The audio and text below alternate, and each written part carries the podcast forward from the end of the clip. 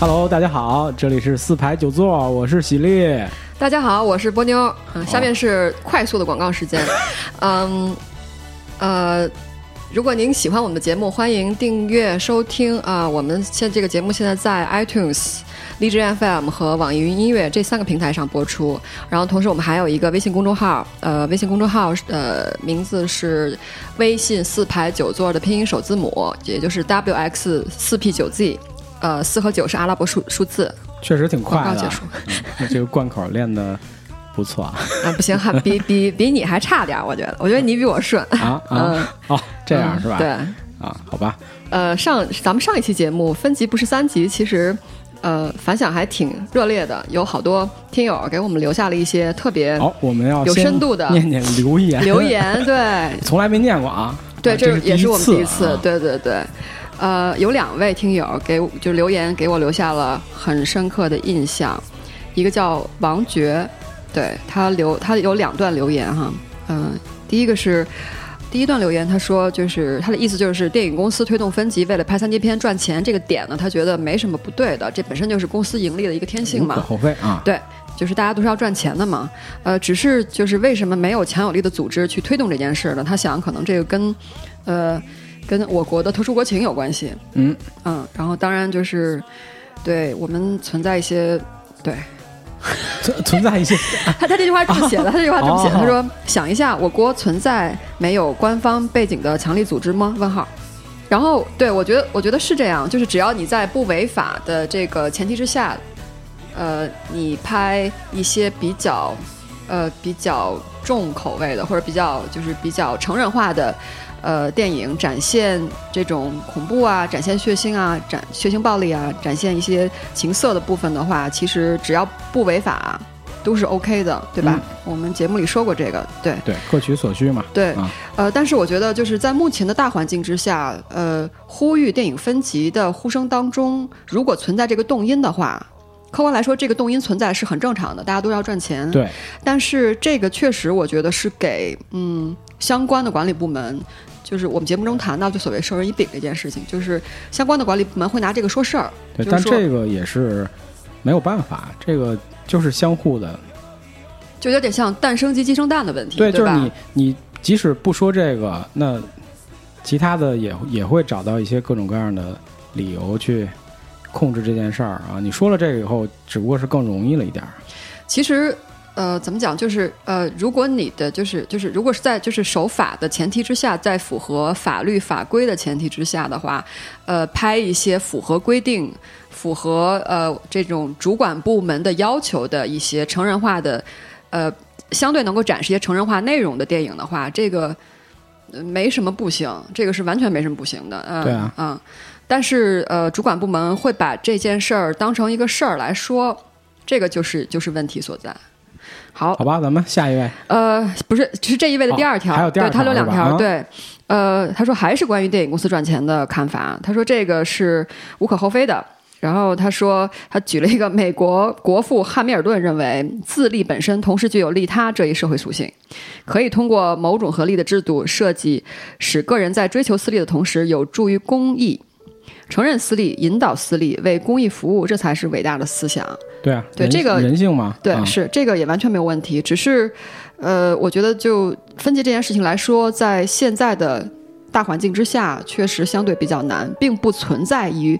怎么说，就是嗯，很难找到这样强有力的组织，不管是官方的还是民间的，来引导这件事情。目前来看是不要去一对个无比解的题。对，不要去对比美国的制度设计这些事儿，对吧？这个对比完了也无解。 好，嗯，还有一个叫 Evany，就是他说的，他也是两段留言。第一个是，呃，分级制度不应该建立在情色就是低俗不好的层面上，而是一种明码标价、消费者知情权的含义。呃，我把他的第二段也读吧，也读，我把他第二段也读了，然后一起说。他说，不能说情色镜头就是对青少年有害，这个命题就是错误的。越是把和性有关的东西扣上不好的、肮脏的、有害的帽子，那就会越来越让青少年对性的认知 产生错误的概念。嗯，情色相关的话题啊，我来 谈谈我的看法。啊喜力有话要说 来谈谈我啊的，看法，就是首先这个我们要分清楚那个艺电影艺术啊，这视觉艺术和性教育这两件事儿，是这个是这个其实是不是一回事儿啊。呃，但是呢，肯定嗯，我觉得不要把这个东西确实是非要联想到一些肮脏或者什么这些东西上，要要有一个正确的引导。对但是这种正确的引导不能通过艺术作品来完成。这个是我的观点，艺术作品很难，就是所有的所谓的我们三观都是正的，这个很啊难，的。当然当对然，所以所谓的分级其实也一样，就是我们要把这个，呃，该给什么人看的东西给什么人，也就是那个问题嘛，各取所需嘛。所以分级其实就是完成了引导这项工作，呃、或或算者是说算是吧或者说啊是，嗯，也不叫完成吧，就是呃，就是分级其实算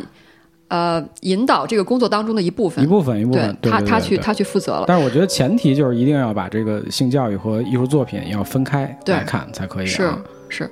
呃，我觉得我的感觉看到他这个留言之后，我我觉得我有两点，第一个就是，嗯，我觉得就是关于就是你说的这个性教育这个事儿呢，其实就是呃不同年龄阶段真的是要你给他不同的东西。关于性的好奇，其实是从人类诞生伊始，就从一个。个人来讲，从小孩子开始，只要他会表达，会用言语表达，他就开始去问一些呃跟性话题有关的一些问题。经常就会有小孩子就问父母说我是从哪儿来的，其实他就是一个这类这类问题的一个点。嗯，呃，然后那呃不同年龄阶段的孩子，那可能就要给他不同年龄阶段的解答和揭示真相。嗯，呃，你给一个小学生和一个中学生，然后给他展现，比如说像，呃，我们之前谈那个罗曼蒂克消亡消亡史，给他展现里边那些镜头，对他们来说就真的是有点太过了，对吧？也不好理解啊、对，等于就一下推开了那扇窗，把整个世界放在他面前。对于，呃，这种青少年儿童，就是未成年人的话，确实会对他们造成一些比较大的影响。我觉得这个，所所以这也是分级的分级的一个很大的目的，对吧？对对。然后第二个层面的话，我觉得我很认同他说的第二条，就是，呃，我觉得现在我们就是咱们这边的大环境呢，呃，从官方传播来说的话，其实就是有两个方向，第一个是避而不谈，就是不谈，不谈就是性的这个话题，就好像这个。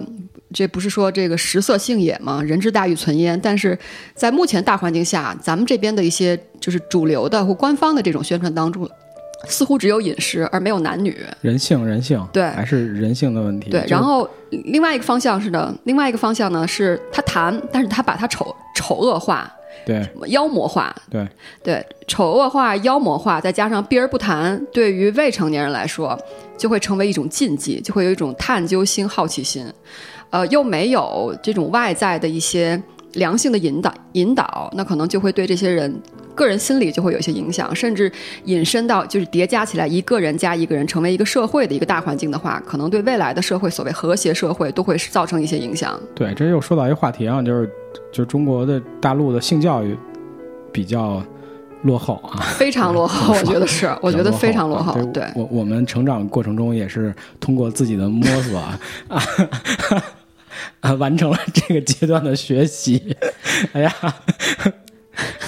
回想起来真是一个坎坷的过程啊。 呃，太有意思了，我 们哎，我这接不下去了。 我们我们还有留言要念吗？ 没有了，就这些。啊我们这是第一次，嗯、念念留言啊，念了十分多钟。 我们嗯，赶紧，好好好，我们今天不打断你了。啊，对，嗯我们今天也要聊一个啊， 聊一个晚上晚夜晚的话题， 对夜晚的话题，食色性也 啊，又对，我还们有今天吃可能是聊一个跟饮食相关的话题 对，但是好像这个还有话题吃本身又不仅仅限制在饮食之内啊。这个其实。 其实你说夜晚还有吃，我哎，觉得咱们要很不多要说人点咱们今儿聊什么呢？很多人就会想到深夜食堂，不是深夜发吃， 这个太伤人了啊。在饿肚子的时候看见那么多好吃的东西啊，我经常就我特别讨厌那些人啊，半夜十一点多钟自己做点饭或者在哪儿吃，发一张图片啊，然后 我就差评了，下面必须差评。哦，正是吗？正饿的时候，人家给你发一个哎，你不觉得是及时雨吗？就是当你你你拿那个当精神食粮了，对我我有这那不就我有这更饿种了吗？没有没有，啊我我是拿那个当当那个就是对，就精神食粮。对，所以你你你是希望能马上下楼去找没点有东西吃吗？没有，我就 enjoy 那找个找一个 enjoy 他发的那些帖子，食堂，我没有再往再再去想要去真正我去嗯我去吃一顿了，没有。啊我们今天就是要聊聊深夜食堂、深夜的小饭馆儿。对，几周前刚刚上映了他的这个剧场版第二部，在大陆也是第一次深夜食堂剧场版在大陆的对首呃第一次公映，但是可能好多人都不知道，是票房啊非常之差。非常差。票房对是是有数据吗？现在啊、有呃，这个大环境、大背景，其实我觉得他引进这个电影也是因为，呃，大陆版的那个电视剧对吧，对吧？那个电视剧就是评价好像有点儿是不堪入目，我觉得对是不是基本创造了一个豆瓣电视剧的最低分低吗？分的远一远个不止。嗯，豆瓣豆瓣最低分有 的是，你要我说吗？啊，不还要有吧。那还有那个对最最差二百五 什么的这种垫底啊，反正黄磊老师那今年的那几个东西好像都不是太就口碑不是太好啊，特别是这个深深夜食堂的大陆版引起了呃各种各样人的口诛笔伐。我们现在能看到那个票票房房了一是吧千三百万，一千三百多万，真可怜，太可怜了那。搞不好就是赔了，我觉得应该是不知道他这个买断的这个成本是多少啊？啊。这个电影应该也跟很多呃引进大陆日本电影一样，是一个买断的这种电影，但是很可惜它的排片非常少，而且呢又遭遇了一个不太好的时机，是因为深夜食堂的呃蓝光 DVD 这些下载已经出现在网络上了，所以有很多人实际上已经在家看过这个电影，对，是的，呃也就没必要再去专门跑一趟电影院。对，啊，而且反正像我还有波妞，我们俩都是我觉得想看，但是由于排片的原因，嗯、没有看到，是吧？对，除了嗯种子比这个供应先出来以外，还有第二个原因就是，这个七月给他的七月这个档期的排片儿的给他的这个位置太差没了。办法，七月有那么多大片儿呢。星期二上映，星期二嗯本身就是一个低点。然后，呃，反正我关我经常去那个电影院，星期四还是星期五它就下去了，就四五天时间，而且每天排片量应该非常少，三四天时间。三四天，对啊，就是这样。嗯，所以它不愧是一个小众的 题材啊。对我们对今天啊、呃就跟大家聊聊深夜食哎堂。深夜食堂其实一开始它真的不是一个很大众的这么一个东西，包括它的这个电视剧，其实也是一个所谓的深夜剧啊。深夜剧其实在，呃，就日剧里边也不是一个大众的品类，而且有、有很多题材是偏呃。就成人一点，因为它播的时间是比较晚的，一般是是的在呃十一点四十五以后，嗯呃这个时段来播。呃，那么深夜食堂的这个呃，不管是剧还是漫画，其实从我的角度来讲，我都觉得其实它一开始是挺小众的，一开始不是一个那种呃很火很火很大众，有点那种慢热的感觉的这么一个作品。嗯嗯，你之前在看电电视剧之前看过他的那个漫画吗？没有，我是通过电视剧知道这个这个作品，然后我后来去看他的漫画。哦，那跟我差不多。嗯，呃，你是什么时候看的电视剧的？记得吗？呃，电视剧倒是就是他出来的时候就开始跟跟了，因为我也是就是 follow 一些字幕组，啊字幕组然后这个字幕组出新的，我就一般他新的我都会去看一下。对对对，我印象里是我我昨天看了一下那个我那文件的下载的文件的时时间对，呃，它这个电视剧应该是两千零九年开也播的第一季，对啊、我可能没跟那么紧，但是呢，我是一零年的年初啊，就下载那个文件啊、嗯，呃应该就开始看了，嗯对，当时我记得看的时候还真就是一个晚上挺晚的时候了，啊，啊，下完了以后一开始看，然后那个新宿的那个画面一出来，我觉得哎，这个电视剧跟其他电视剧有点不一样啊，嗯有点不一样。嗯。呃，音乐出来以后呢，就觉得一下就静下来了。对我也是，就是一看那个剧，受到他的那个片头曲的那个影响很深。他那个对对他那个歌声和他那个音乐一出来，那旋律一下，那整个这个剧的感觉就有了。对，他那电视剧的片头，我专门仔细看了第一季啊，因为第一季和第二季的片头声音上略微有点区别。嗯，我专门仔细看了第一季，它的那个画面出来的时候，实际上是静音了几秒，然后才出现了呃主题哦曲、是那个吉他的声是音是是。而且它的片头，大家应该看这个电视剧都看过的话呢，呃，它的片头实际上是在新宿拍的，嗯，然后都是一些繁华的街景，在一开始对都是繁华的街景啊，对，那么配上了一个特别安静的音乐，反差其实很大。然后这个音乐在慢慢进行以后，就导入到他那个小巷子里边儿，然后看到那个食堂啊，嗯对，就一下把你就心里带到了一个很静的一个环境里，嗯这是给我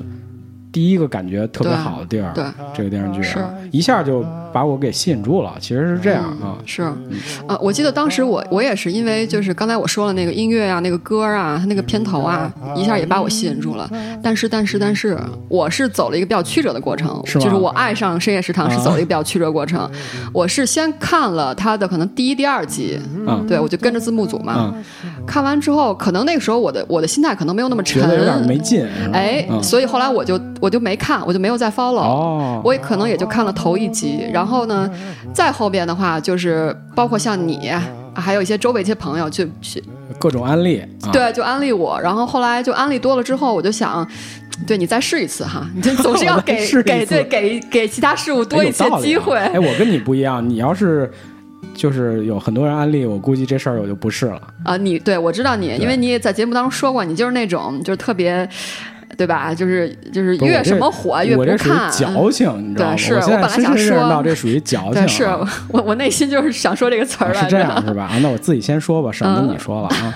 对，然后呃，后来你们安利之后，我就我就我还是比较顺从，然后我就我就开始又看了一下啊，但是但是但是还是不行。还是看不啊下去。但是吧那个看法可能是不太合适，因为当时就是我第二次再看电视剧的话，我是就一口气把它一季看完，哦哦，然后越看我觉得越受不了了，我就是啊，就有点像吃东西吃腻哦了。我跟你正好是后来你听我说啊，然后后这故事跟你有关系。后来哦是我吗还跟你交流过，我说哦不行，我看不下去啊。哦然后你说你问我怎么看的，我就告诉你，我说有一口气儿，就跟那个马拉松一样。对对，然后你说不行，你说这剧不是这么看，必须不能这么看。嗯没错没错我对，跟你必正好须得单集，不一样，就是我就是然后深夜等，对然后单集一集一集的看，对对就觉得每天有一个这么一个半个多小时的时间，对能特别静，对哎，这是我觉得特别获益的地方，是电视的剧里边，，啊嗯是的。然后于是呢，我就改变了一下节奏，我就我就放了一段，放了一段之后，然后就开始就比单集单集的看，然后再往后的话就是啊，同时就开始看漫画了，因为漫画就就进来了。然后我也买了那个纸质的那个漫画嘛嗯哎，，你那会儿买台版还是大陆版？哎，我不记得了，哦嗯，但是也是在什么亚马逊啊这种地方买的。哦，那可能应该是大陆应版该是吧，简版那会儿已经有大陆对应该是了简版嗯对嗯然后再往后的话，因为它这个漫画其实出了好多好多本儿，对对对对嗯所以到后来的话，我就没有再买纸质的，我是在我到后边几卷我就在那个网上看了，嗯对，嗯然后呃，同时就开始真的是开始。认真的去 follow 它的每一集，然后它的电视剧，还有它的电影版，然后包括它的漫画。呃，我个人非如果是电视剧、电影、漫画这三个相比的话，我个人最喜欢的是漫画。嗯。嗯，呃，你要不要说说你的故事啊？我是这样，就是我呃，《深夜食堂》第一季和第二季的前面半段，我觉得我追的会比较紧一点儿，后面可能是零零碎碎了。是因为太忙了是吧？对，有嗯有的是因为忙的原因，有的是因为那个故事，其实我觉得跟前面的模式差不多。啊、哦，所以 OK 所以我觉得我可能，如果是时间上的选择的话，我可能会看一看漫画，因为那个会比较主动一点儿。然后，主主动对，因为你你可以拿手机在什么地铁上看看、哦，呀，就是随时都可以对对看了，对嗯，对，我就不太愿意在地铁上看视频。哦，是是是啊所以是是，嗯，可能这个就没没有追的那么勤，嗯零碎的再去看了看这些、呃电视剧啊、电影版什么的，但是也都大概其实看了。嗯呃，漫画也看了一些，但看的也不是很全。虽然我都买了， 嗯嗯，我还买了所有卷你都买了，我还买了两个版本，嗯哦，真的啊 ，对我还买了啊两个版本哎。呀， 你又不借我看，啊你 所以后来呢，呃，对这个漫画的作者也挺感兴趣的。哎哎，我还嗯真挺想让你介绍一下的，因为老实说，如果不翻墙的话，国内关于这个漫画作者的资讯非常之少。嗯，这个、呃，漫画作者叫安倍夜郎啊，哎，呃，是一个也有个叶子，哎，是一也是一大叔了，他是一九六三年哎，啊，昭和今年三十八54年岁对出生的，属于这个昭和一代啊，昭和时代的人，出生在日本的现在的高知县的中村市哎，啊，呃这是一高材生，哦对，呃以前啊 高知，也以前叫中村市啊，现在应该叫四万石。这个地哦方，四万哎十是，有一个偶像剧就在四万十对拍叫的，啊石开的向日葵。哎，嗯我非常对喜欢那个剧，剧情发生地和取景地都在那儿是吧？嗯嗯，哦，这个也是一个旅游片儿，算是。比较巧，对，那个地儿风景非常优美，而且有好多好吃的食材啊，嗯那地方安倍夜郎也专门呃写过这方面的哦，书原来是四万十啊！哎四万十，对，一下就4万10熟悉了。对呃，他的早年的经历是这样，这个哥们儿其实确实是有才，有才能啊，呃，不愧是高知县 人， 上的是早稻田大学。哎，啊，但是其实说明可能家里比较有钱， 私立大学。 但是但是也很厉害，也很嗯对厉害。早稻田也不好考嘛，我我没看他学的什么专业啊，嗯但是他在校期间是参加了呃学校的漫画研究会，嗯，这个这种社团应该是我觉得每个高校应该都有，而且很多高校的就是研究会出现了很多那种就从研究会起步出道的少年那种漫画家，漫画家，就哎真正的漫画家，好多都是从这个学校的漫画对研究会里出来的。对呃，日本的这种漫画研究会学校中间的这些哈、还是挺专业的一部分。嗯呃，他们这块儿就是这样，他们这个漫画研究会呢，呃，出了两个漫画家，呃，一个是这位安倍夜郎，还有一个是画了那个著名的我们这一家的那叫楼荣子的女漫画家，啊、哦他们是就是这个楼荣子是安倍夜郎的后辈，比他晚一届，哦，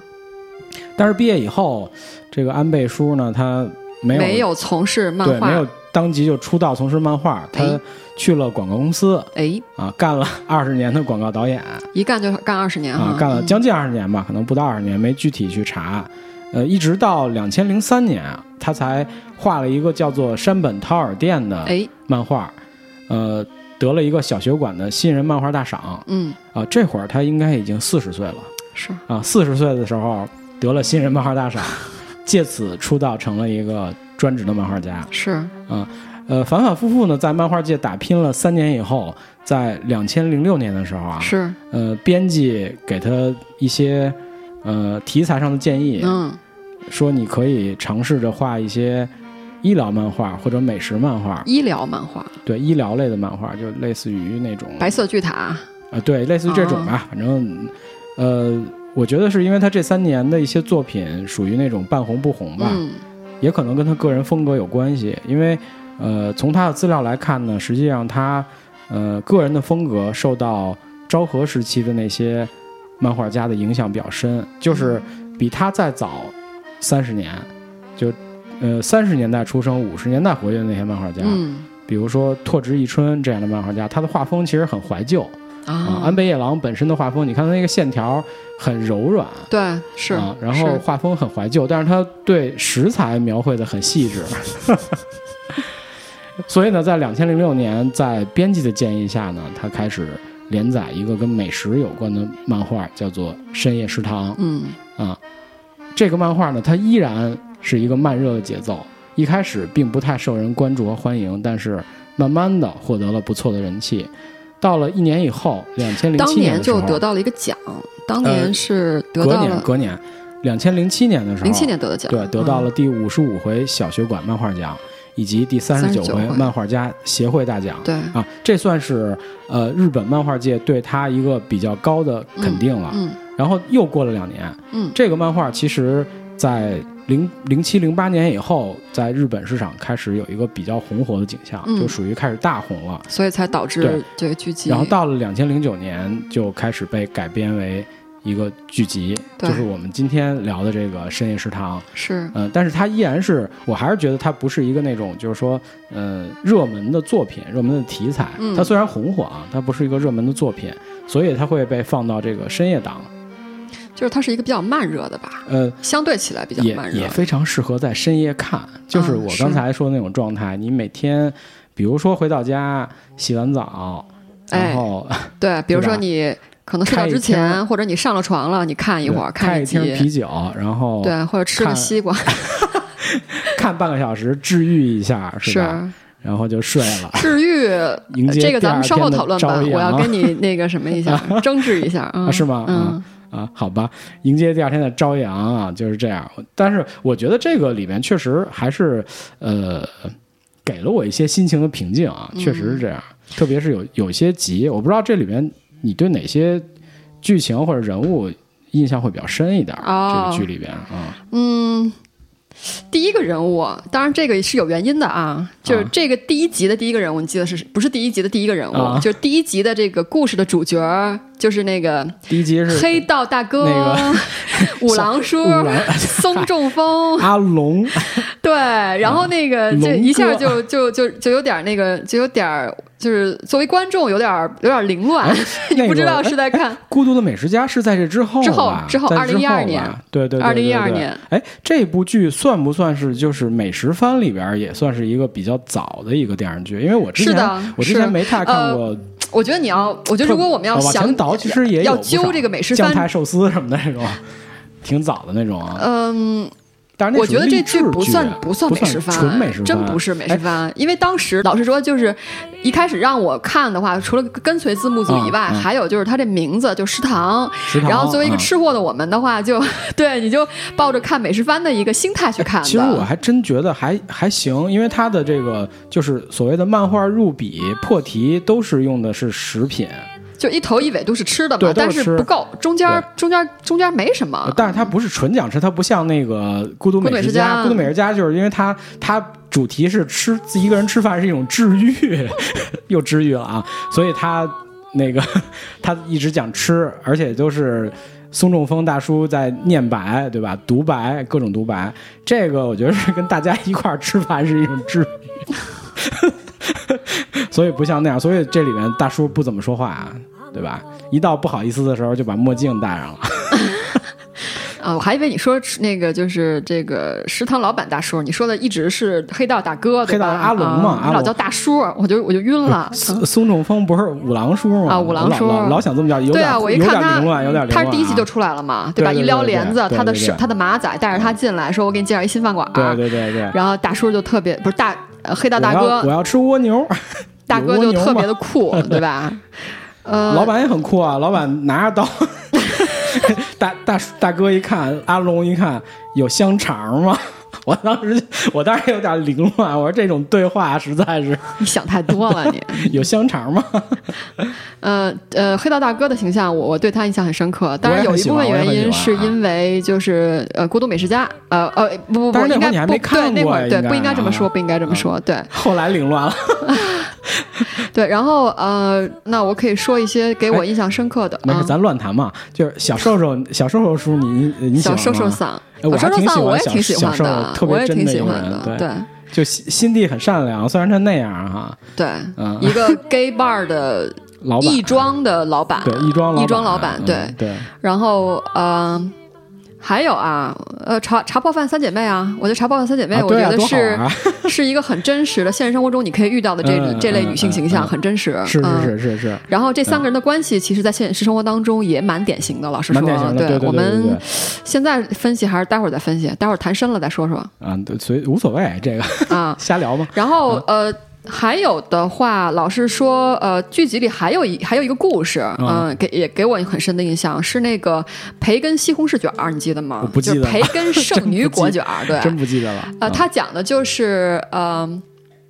有一个新人漫画家。啊，嗯，他的编辑带着他来，然后哦那去我这饭想起馆，来了哎，我他想起吃的来他了点的嗯就是这道菜，嗯然后在那个小饭馆里碰到了已经成名的对手冢某某。我记得那个成名漫画家，他名字当中有手冢，我就是当时还问，但那是不，那他个不是手冢治虫，那个应该是向他致敬的一对个对对对做法对对。对，然哦后、我想起来那集了，那集对对，呃，对他印象深刻。第一个是我在现实当中吃过这道菜，嗯，而而且我自己也做过，就培根、哦培根卷一个那个。搜搜啊，呃，对，圣女果，然后放到烤箱里烤一烤就可以吃。然后还有一个原因是，呃，我觉得，因为你在我们刚我们这集的开开始，嗯你说、你嗯你曾经提到过，你说这是一个很治愈的戏，我没觉得。我觉得深夜食堂当中的故事有些不是就特 H 别 E，不是虐 happy 心是 ending，吧对，有嗯些结反而尾很是虐心粉，是很很很不很不治愈的结尾。哎这你要咱俩要争执的话，那我就肯定说我就喜欢这样的结尾，对我，不你就喜欢他我最知后道，我知道这一个定世要界拐是有回去是有一对类人，比如嗯像我这种，我就比较喜欢，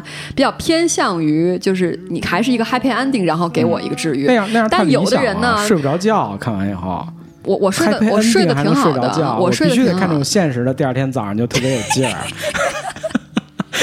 浑身充满了力量。 对啊，所以你能选火花嘛，对吧？你就是一多定好是啊从负负当中得出正来、啊，是？吗？我负万一不得正怎么办？ 也许就是负的呀。啊、我是一个浑身充满负能量的人啊， 但是我希望能给大家带来正能量。我自己没关系，是吧？要吐 了，真的要吐了。哎，我说说我， 我还没说完呢啊，你还没说完呢。 对，好，呃，老实说，就是说，比如说那个黑道大哥这个故事，我觉得他这个故事其实就不是一个 happy ending，他最后就是，但是我可能要说到漫画了，就是为什么我这、这三个类型的作品，就同一题材三个类型的作品，我最喜欢漫画啊，是因为我觉得漫画里边的故事种类更多。啊，对，是嗯是，呃，漫画里边的故事的可能性也比电视剧要多。电视剧其实有一点降气，就电视剧它有点就是为了人工编成一个可以在电视上表述的一个故事，所以它会有很多的改变。对电视改剧编其实它在一开始，我觉得预算不是很充足，啊，当然对，所看得以出来它。所以它这个整个场景的拓展，还有剧情的发展，还有人物的设定都非常简单。哎，以食堂为主场景嗯对，啊，以食堂为主场景，所以其实你说的这种就是外延性啊、可能性，包括这个故事的构筑，其实都很受限制。呃，倒也不是因为它的主场景是在食堂，而是就是故事，我觉得是。我举个例子啊，就是他比如选的说那些故事啊，只他肯定会选一些比较容易转换成这个场景哦呃我觉下得的也东不西。是，我下边就嗯要举一个，就是黑道大哥的这个故事。黑道大哥的故事在电视剧当中呢，是黑道大哥在这个食堂，呃，就是呃和就是遇到了他的呃高中一起打棒球的那个队友，然后对那个队友对呃那个警察，后来成为了一个非常有名的一个棒球选手明星，对然后呢，哎，他那同学不是还有一警察吗？就是他后来看那个没有没有这段故事里没有、啊没有那个警察他他同学那没有他那没有经理是那你不要棒乱球入明星不要的乱入老婆是吧？不是，OK，就是有一个有一个这个电视上播一个这个棒球明星的一个新闻，然后后来呢就没想到这个棒，因为他那个小小馆子里当中有一个专门是做体育新闻的一个记者。啊然后呢，后来呢，没想到这个电视上的棒球明星呢，就到他们饭馆来吃饭，正好碰到黑道大哥。然后呢，没想到这两人就认识，棒球明星就问黑道大哥、哎说：“哎，你现在怎么还在吃这个呃炸炸香肠啊？就是这个煎的这个红香肠。”啊然后就发现，哎，这两个认识，然后再发现的话，就是这个棒球明星的老婆也跟黑道大哥是认识，他们是旧识，都是中学时代的同学。然后呢，这个电视剧就展示呢，原来黑道大哥在上中学的时候和这个嗯棒球明星的老婆两个人其实是有呃，也许是暧昧吧，也许是恋爱，就这种关系。但是呢，后后来因为呃两个人在一次约会的时候呢，大哥。呃，就是有黑道黑道的黑黑，就是有一些小混混去调戏那个他那个就是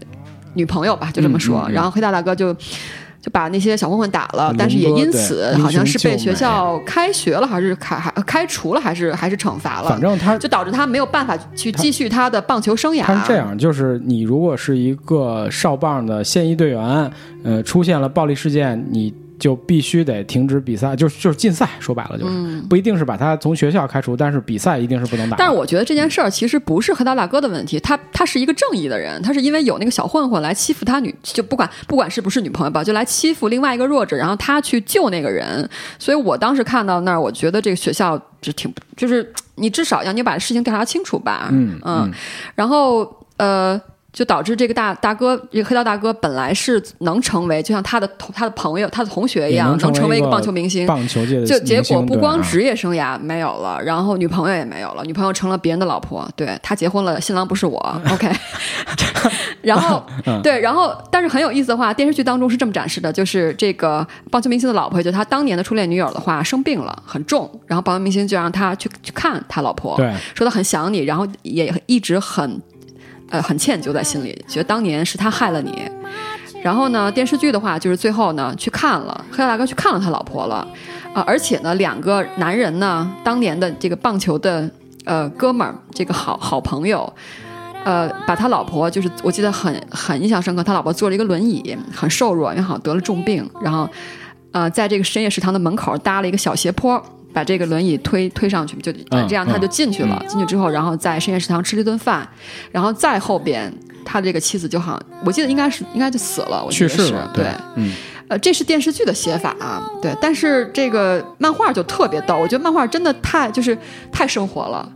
漫画是呢，这个棒球明星让大哥去见他的老婆，但是大哥就是没去。嗯，后来出来一个新闻呢，是呃，这个大哥和他棒球和他这个和这个棒球明星他们所在的当时那个中学的嗯棒球队进入了甲子园。嗯就甲子园我们之前聊到过这个吧，就是对呃高中棒球赛的决赛的决赛阶段的比赛比的赛那场个地现场，对，嗯然后这个消息出来之后呢，他太太就是这个棒球明星太太，这个病就好了，就甭就好了。然后呢，据那就个好了体育嗯记者说，是因为这个消息出来之后，他太太很高兴，然后就好了。所以，嗯嗯对，所以像电视剧当中出现的那种哀怨的那种令人惆怅的初恋的故事，其实并没有， 现实当中并没有发嗯生。现实当中其实就是很生活的，就是他没有见他，对，然后呃，就是就是当初的那段那段故事，刚当初那段情也并没有所谓有一个后续的一个一个结果，也没有对对嗯什么都没有，对。那个电视剧明显就是为了剧情的需要，它对要构筑一个高潮，在是最后的阶段。嗯是的，是的，像这种方式，其实，在电视剧当中还呃蛮普遍嗯，的。但是这个病人就这么好了，也确实是一个奇迹。啊，对啊，是啊，可能就是因为因为高兴吧，因为他们嗯哼，那个中学就是打进决赛了嘛。这治愈吗？呃，你说漫画吗？对啊，治愈吗？呃，漫画还好，因为没死人嘛。 嗯还算治愈是吧？呃，然后还有呢，我还喜欢里边一些人物啊，有一个女生，漫画里的，嗯，呃，是一个喜欢捏泡泡、捏塑料泡泡的女生。那然后那个那个故事的主打菜叫做俄式酸奶牛肉。嗯嗯为什么我喜欢这个女生？就是因为我也有，你就也是喜如果欢捏泡泡如。果你给我，你知道那种塑料泡泡吧？我知道啊对啊，就如果你给我一 一个那么那么一张一张塑料哎好塑多人料的都话，特别我也喜欢会去按那个，特别想捏 那东西，对对对就是你必须得把它全都 捏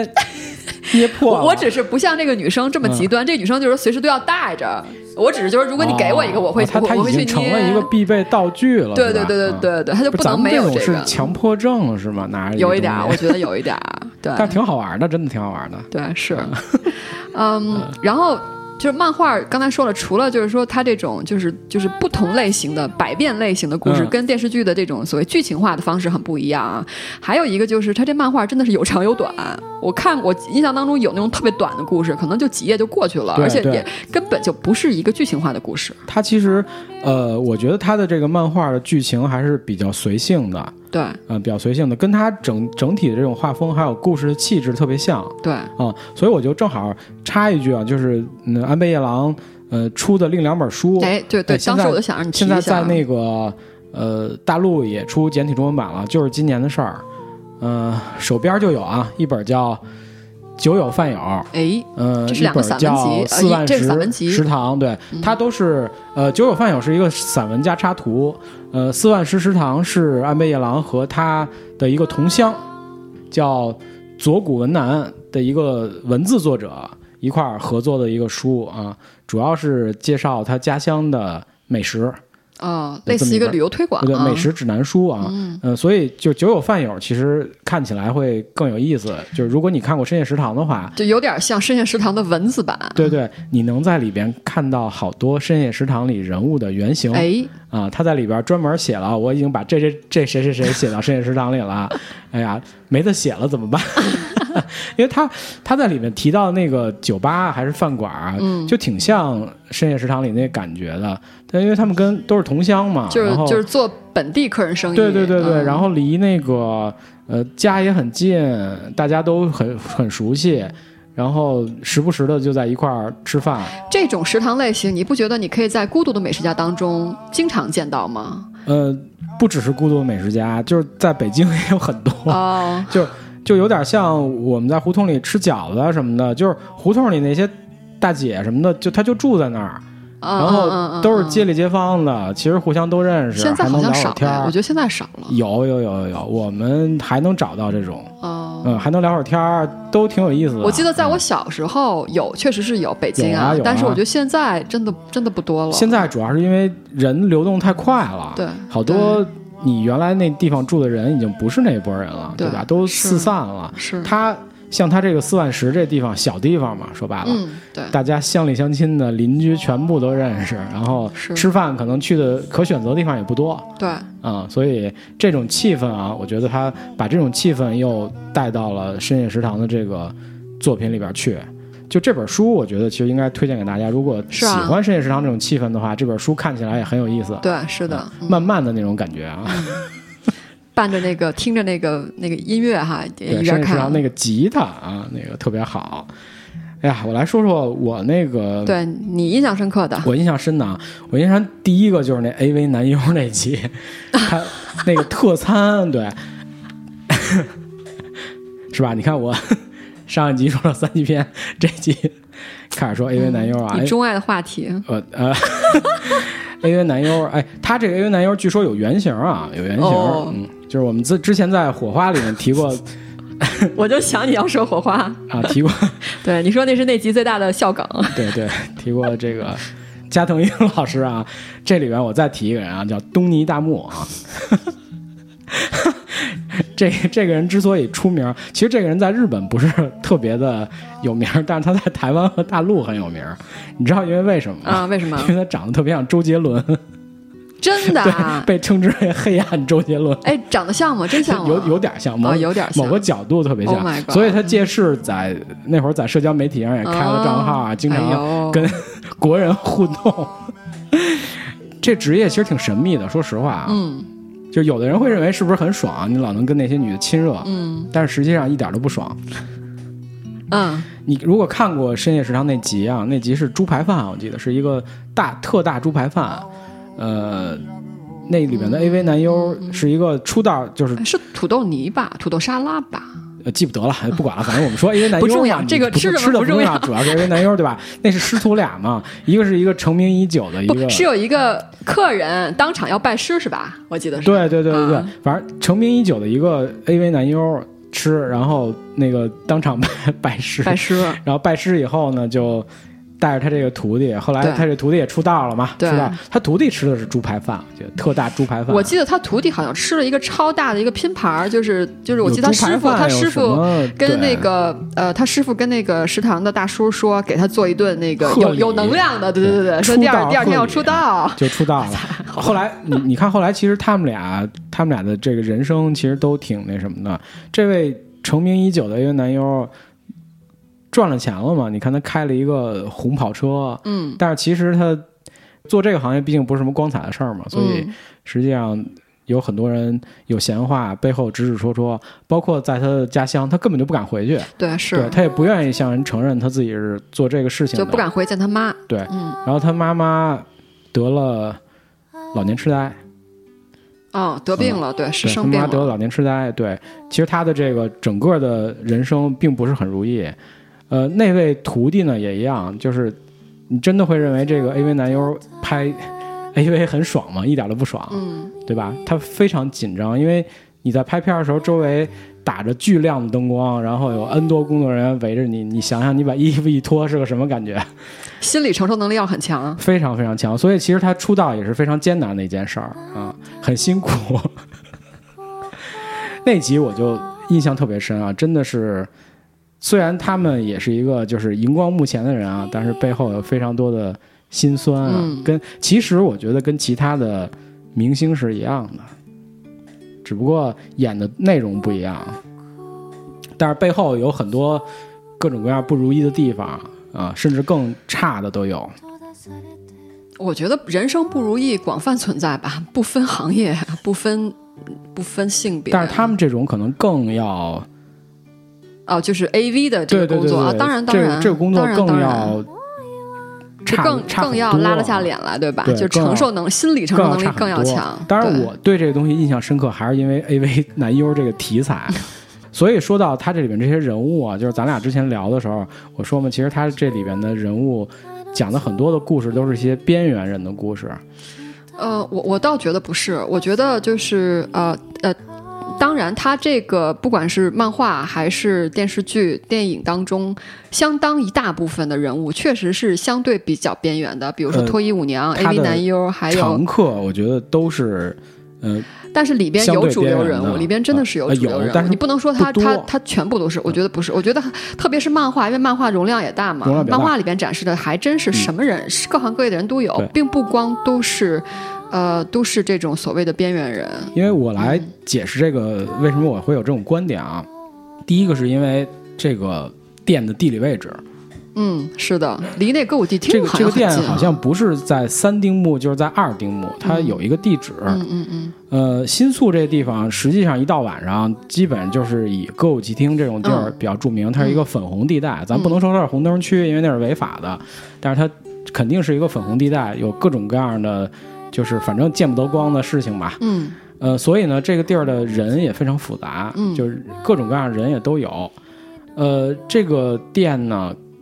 地理位置在新宿的比较核心的地方，离歌舞伎町非常近。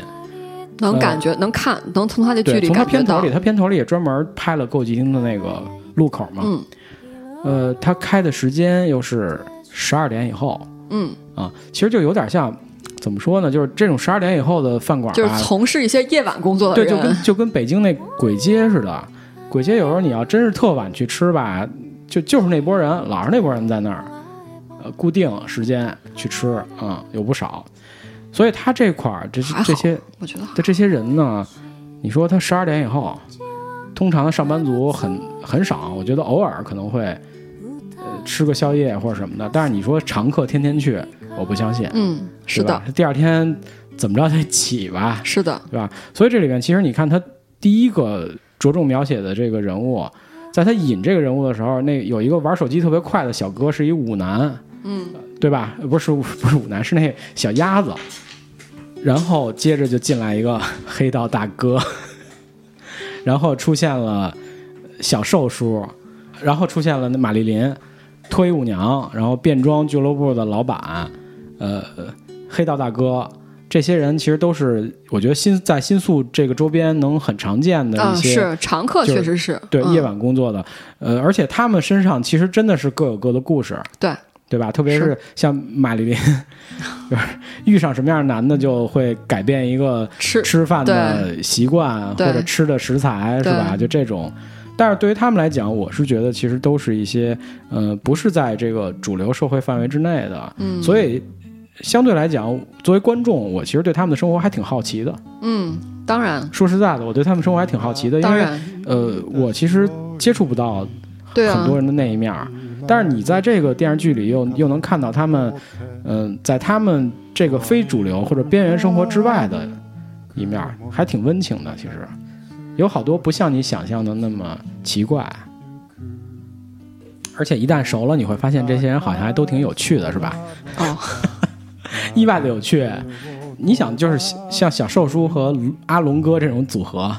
你不觉得就嗯非常有趣吗？就很奇怪的两个人，呃， 就是他们俩永 远永远无法跨越感情那，就是 OK，他们俩嗯无永远无法跨越，就所谓男就我男女嗯也是男女嘛，就是男女的那那个那个那道线，对吧？对虽然对但对，是嗯因为一个是直男，一个是一个 gay，对吧？对，但是又惺惺相惜，对，但是但是老实说，在电视剧当中，其实并没有展现这一对人物在食堂之外的关系。他呃他只是展示了在食堂之内，然后漫画当中是有展示在他食堂之外的关系电。视剧里边好像那个小寿叔去医院看过哦，那就有展示，那就有展示啊看，过对，阿龙哥，但是我给是他觉带那个得，便当。对嗯我是觉得他们俩可能互相之间的情感不太一样吧。小寿可能对阿龙对啊，有一是点啊，那种小受情是感喜欢，的，对。但是但是阿龙只阿是龙觉拿他得当一拿他当个一朋友，对，拿他当一对。朋友，有意思的人对，他不抵触这个人对，，但是我觉得小受这种爱情很伟大呀，就是他他没有，就是他不是那种什么什么独占啊，或者是那对对种对对恨你啊，就是对你他的爱放出去，如果得不到对方的回馈的话，他就会不平衡，他不是这样的，所以这也是我觉得小受很讨人喜欢的一个点。所以，对，所以我就嗯说这个小寿叔，你看着其实他好奇怪，不符合你日常的审美或者习惯，但是这个人特别可爱，嗯，对吧？这个人可能他也他比较懂人心，我应该这么说，哦我觉得比较善良吧，很善良的啊比较一个人，善良啊对比较懂人心啊，吃不了的东西还打包回去给小朋友吃呢。啊，给他那些 gay 鸡蛋 bar 的烧那些对啊对啊，OK，，小他朋我记得他友后来还带了一个他们那儿的那个，就在第几季啊带了一个变装啊啊啊人，来对对对，对吧？所以说他这个就这个食堂其实确实也是一个就是很包容的地儿。老板呢脸上有一道伤疤，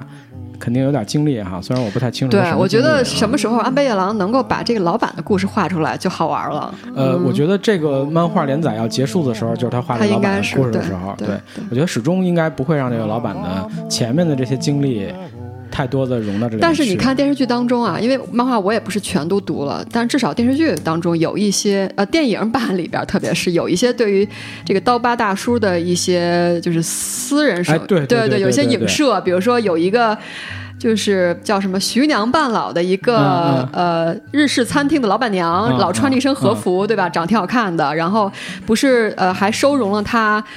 第一呃，这个剧场版当中第一部里边的那个呃那个嗯山药泥 山药泥饭的那个女孩嘛，对对嗯吧？然后这个然后在里边展示了一些这个老板娘和刀疤大叔之间的一些暧昧，好像嗯老板娘还有挺喜欢刀疤大叔有的互。动啊，当然 了，这然后刀疤大叔表现很羞涩，我记得不是这刀疤大叔，你想人家装在酷是吗？不是人家在新宿这地儿混的，没有点那什么行吗？好吧好吧啊而且，然后他这样人，你觉得感情空虚吗？感情生活应该不空虚吧？我觉得但是我觉得难说啊。我觉得就是就是就是呃，就是从他开始做这个食堂开始，我觉得他应该就是是比较比较清心寡欲一点。我觉我只能猜测哦啊，对，比较清心寡欲，你说的对。嗯哎，他这个食堂好像也是从一个呃老板手里过继过来的我吧？不太记得我了印象里、，嗯也不是他自己的一个地儿啊，不太记得而且他好像在这确实在这周边混的还挺好的。我记得有一个鳗鱼，对，就鳗烤鱼鳗店鱼的漫画当中有一对个对对鳗鱼店的老板，然后死了，死之前把他的面鳗鱼酱对汁，秘制鳗鱼酱汁儿给我了他，其实一直以为他把这配方也给他没有了，让他就一是直最做啊后一。罐儿是吧？对，但是我觉 得，我觉得能不能做一下啊？这个就没了，就没了嗯、就这个没非了物质、 非物质遗产就没了就啊。没了对啊，就他应该接着做呀。传子不传女，也不能传给朋友， 没办法。哎，我说一下这个茶泡饭姐妹，我我还是挺想说的，因为啊就还是是女茶性泡角饭姐度妹嘛哎，。等会儿，我再我我再说一个、嗯啊，你说吧，没事儿。呃，《茶包饭姐妹》呃电视剧当中的情节我记不太清了，主要是漫画情节。啊嗯啊，我觉得就是这一段，就是这三个的人物关系组合，其实现实生活当中非常常见。哎，其实这就个所谓其这实种我，挺想听听，因为我其实不是观察的不太多，对于这种三三组合的女性，哦不一定都是女性三三朋友组 合啦，也有二二啊，也有四，哦就也有这样二组合，也有三组合，也有四啊，也有五，反正就是现实生活当中所谓的那种就是闺蜜关系嘛，对吧？对就对是对闺蜜对对情对啊，对然后。呃，先先说一下这个，大概说一下漫画这个情节啊，我这样我们才好对比现实生活当中的一些案例啊。呃，你看她们三个，三个是好姐妹，然后三个老绑在一起，有什么好呃，就是呃快乐一起分享，有一些伤心一起分享，然后要骂人大家一起骂，对吧？就经常会这种。 还撕逼，嗯对，之间之间也有矛盾。然后呢，三个人的话呢是三个人都发愁，呃，找不着男朋友啊，找不着老 公。然后呢，突然就有一个人呢找到了，然后另外两个人就跟那人嗯对绝交了。然后呢，呃，另外两个人呢，然后呃继续生活呀，然后就就继续嘛，继续陪伴。然后呢，突然有一个呢，我记得这个漫画当中好像是这样的剧情，就是然后这两个人当中呢又产生矛盾了，因为呢，当中呢有一个人呢，他去参加同学会，同学会他为什么要去同学会呢？是因为同学会上面有他当年恋暗恋的一个男同学，哦，呃，本来他应该去，然后结果他没去，然后另外一个女的去了，然后就是两个人当中另外一位去了，然后没想到另外一位呢。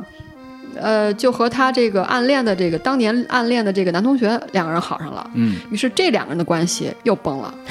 当然到最后，当然到最后的话，两个人就是最后还是和好如初了。嗯，然后再往后的话，那个呃，最初出走那一位，就是就是那个就是嫁人的那一位也回归了。嗯嗯所以大概是这么一个一个一个一个路线。就嗯永远无限循环的撕逼，我觉得就是，其实我觉得现实生活当中真的挺真实的，就是就关于这种所谓你说的这种撕啊，呃撕，我觉真得是女撕性啊之间的撕呢，其实啊，有大明部撕有暗分撕，大部分原因，我觉得还是感情的问题。啊嗯哼对，嗯就是嗯，嗯，我真的觉得，我觉得女生之间如果真的是到了这种，嗯、就是天崩地裂之间的那种恨啊，呃啊如天崩地裂般的那种、那种恨的话，一般都是因为感情问题。哎，对，然后但是这个又特别没有办法避免，这其实也是人性，因为你想，就是说我不管是两人姐妹，还是三人组合，还是四人组合，他们能够谈到一起，能够成为这种不管是发小啊，还是这种多年的好友、闺蜜这种程度，他们一定是因为人生观啊、世界观啊、喜好啊都比较雷同，或者哎比较能够谈到一起去。或者是互补，呃，也互补也有，嗯但是嗯互补一定要基于强大的认同认同感，没错，对吧？嗯不认同的话是互补是很是难很对难，，对嗯，，所以互补我倒是觉得其实。真正互补，我觉得不是。我觉得互补一定要基于很大的认同才可呃所以所以对就是没有安倍那夜种郎纯粹因为互补走到一起的关系。啊嗯所以安倍夜郎设置这个角色，我觉得就特别精妙。啊就是这个角色其实他有挖掘不完的话题，对啊，但是呢，我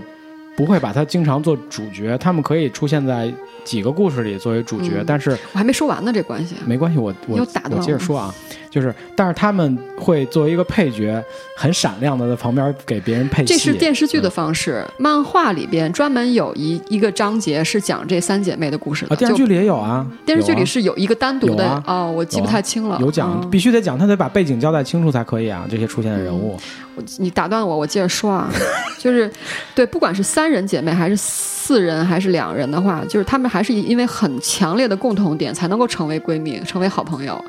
那么很难避免，也就是很有很高的可能，他们会大家共同喜欢一个事物，包括一个人。啊共同喜欢一个事物和一个人啊，这就是他们经常撕逼的源头，是吗？就我就还是我刚才说，就是女生之间如果出现那种山崩地裂程度的恨的话，嗯大部分原因是因为 是因为感情问，就嗯是、哼嗯就是对感情问题。然后对啊，那呃很容易对吧？谈得来，呃人生观价值观都比较接近，有很大的认同感，成为闺蜜，然后就很难避免不喜欢，就是很容易喜欢上同一类事物或者对同一因个为他人。嗯，对，然后那如果喜欢上同一个人的话，那很有可能就是三个人或者四个人当中，那可能就有一个人和大家喜欢那个人，两个人就看对眼儿了。那剩下的人怎么办？于是就会出现撕。撕呗。包括最啊、近很火的一个国产电视嗯剧，叫做《我的前半生》，我的前半啊，对，很很我火。我老我老看成因为我最近也什么经常什么经常下半身、经前半常身、前半生啊，啊，前半身不是对身是吧？ 啊，我发觉从那个分级开始到这一集，你这病的没好。 我什么病啊？对，然后就 因为很多人在跟我谈到这不是你个你给我提供点，药， 你最近没吃 药吧？我嗯，药不能停，药不能停嗯药不能对停啊啊，不能放弃治假疗装药不啊！能你要对自己有停希望，你病能好。好吧， 好吧。然后对啊，然后就有很多人谈到这个剧，这个剧当中其实有一段感情设置也是这样的。这个剧其实就是呃，也是一对儿，就是是一个两人的一个呃这个女性闺蜜关系。然后呢，这两个人呢，就有一个是呃结了婚了，后来被抛弃了；有一个呢是呃有一个常年的男朋友，最后搞成什么样呢？就是这个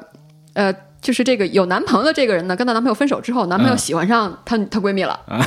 最后两个人就做不下朋友了。嗯就这种事儿，说实在的，不光是电视剧就非常里普边遍有，对，是吗啊嗯现实生活当中真的挺普遍的。哦我自己的观察，我觉得真的是就挺无奈的这个事情，其实，嗯，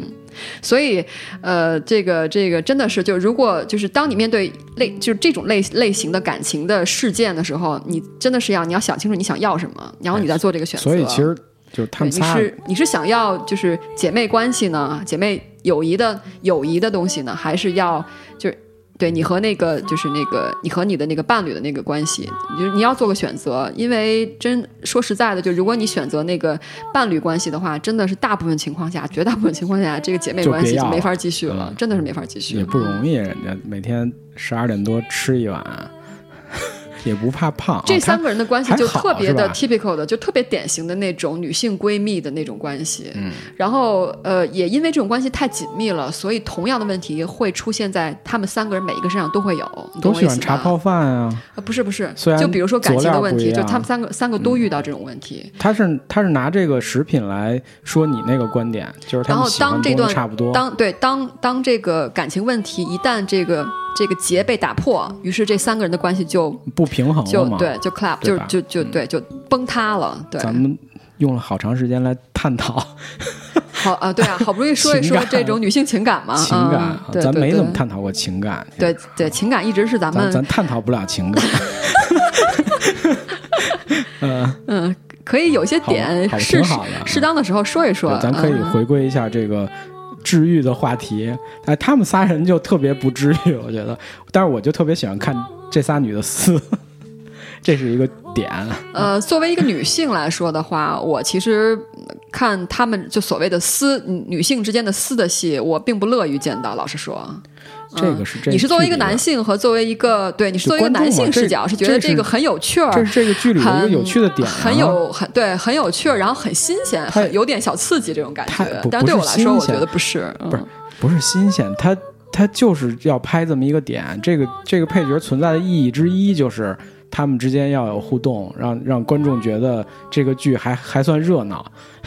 老实嗯说，电视剧当中关于她们，就是关于这三姐妹关故事的这一集，我真的是不太记得了，我都不记得有这一集。他好，我记得是我讲了一个人，不是三个人都讲，哦讲了其中一个。哦啊我我的我印象深的是，反倒我记着就是这三个姐妹确实如你所说，好像一个点缀一样，对，经常时不时的这个乱入一下，在这对个整对个对系列当中，嗯，这个我是有印象的，嗯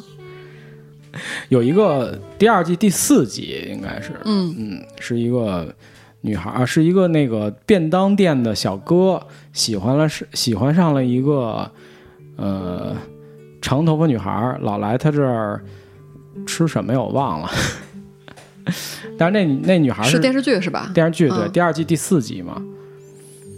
唉但是那女孩是一小姐，所以呢，这就是一段儿虐恋是吗？对，但是结哦局还不错，结局还挺治愈的。结局是你喜欢那种结局，就是那个女孩跟着跟着这个从良了小哥走了。对，就是这这个女孩是她里面的设定是为了还债，借了高利贷，应该是就是哦类似于《黑金丑岛君》里面那种借了高利贷的女孩，被迫到呃被迫卖身，啊、都不是酒店小姐，而她且就真泡的是泡卖浴身。啊，泡泡浴就是哦，就真的是那真种，是卖身哦呃，然后就跟那个那那个男孩儿，他一来就特别，就是就一眼就看上那女孩儿了，嗯，一见钟情，啊然后在店里就表白 了，直接就跟人说你当能天不就能表白表白啊了，不是不是，他是呃当天第一次见着那女孩儿，觉得很特别，很喜欢。嗯，后来他在便当店里面工作的时候，呃，那个女孩儿去帮他忙了。哦，就是看他特别忙，那个店里之那个打嗯工的人突然之间请假了，然后那女孩去买便当，看他很忙，就帮他忙了一中午，然后他就请这女孩吃饭，吃饭中间估计喝了点酒，就表白了。哦，然后那女孩说：“我有男朋友。哦，”但是其实这店里的其他人知道这女孩是小姐啊、啊，没有跟这个便当店的男孩说。嗯，后来这男孩是也是通过这店里的客人打听到的是他这女孩是小姐，而且跟到他们的店门口证实了一下。嗯，呃，后来他因为这个男孩因为他母亲生病，要回家继承家业，所以准备离开东京。呃，最后一天晚上到这个店里去吃了个饭，呃，正好这女孩儿也来了。这这会儿这女孩儿已经还清了高利贷，然后跟老板说：“我跟男朋友分手了。”然后这这俩人就就走了，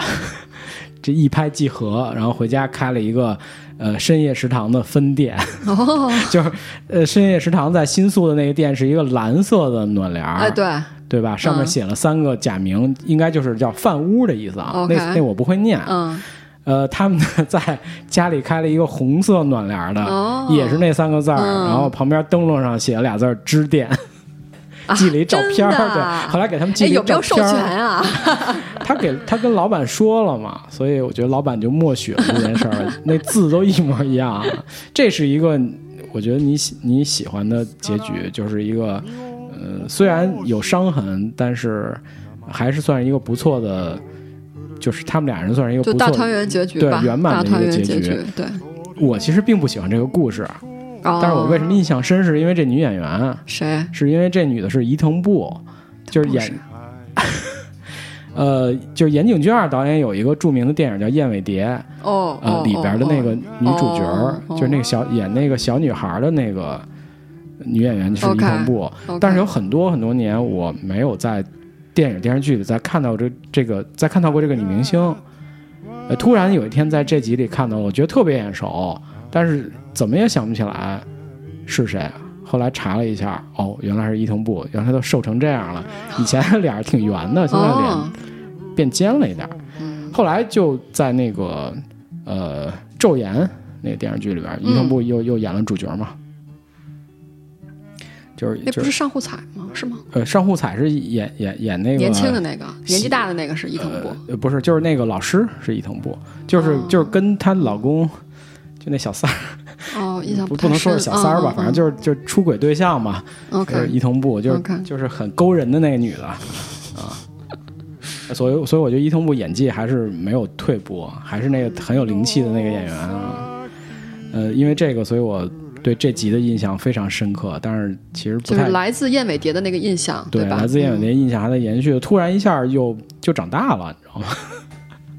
我以为我其实我以为他隐退了，嗯，一直没有看看到他的作品，但是突然又出现，好像这两年又开始活跃了，不知道是不是就就是复出又怎么怎么着了。中嗯间一段可能真的是没有参与什么工作啊。之前那个其他深夜剧你还看过吗？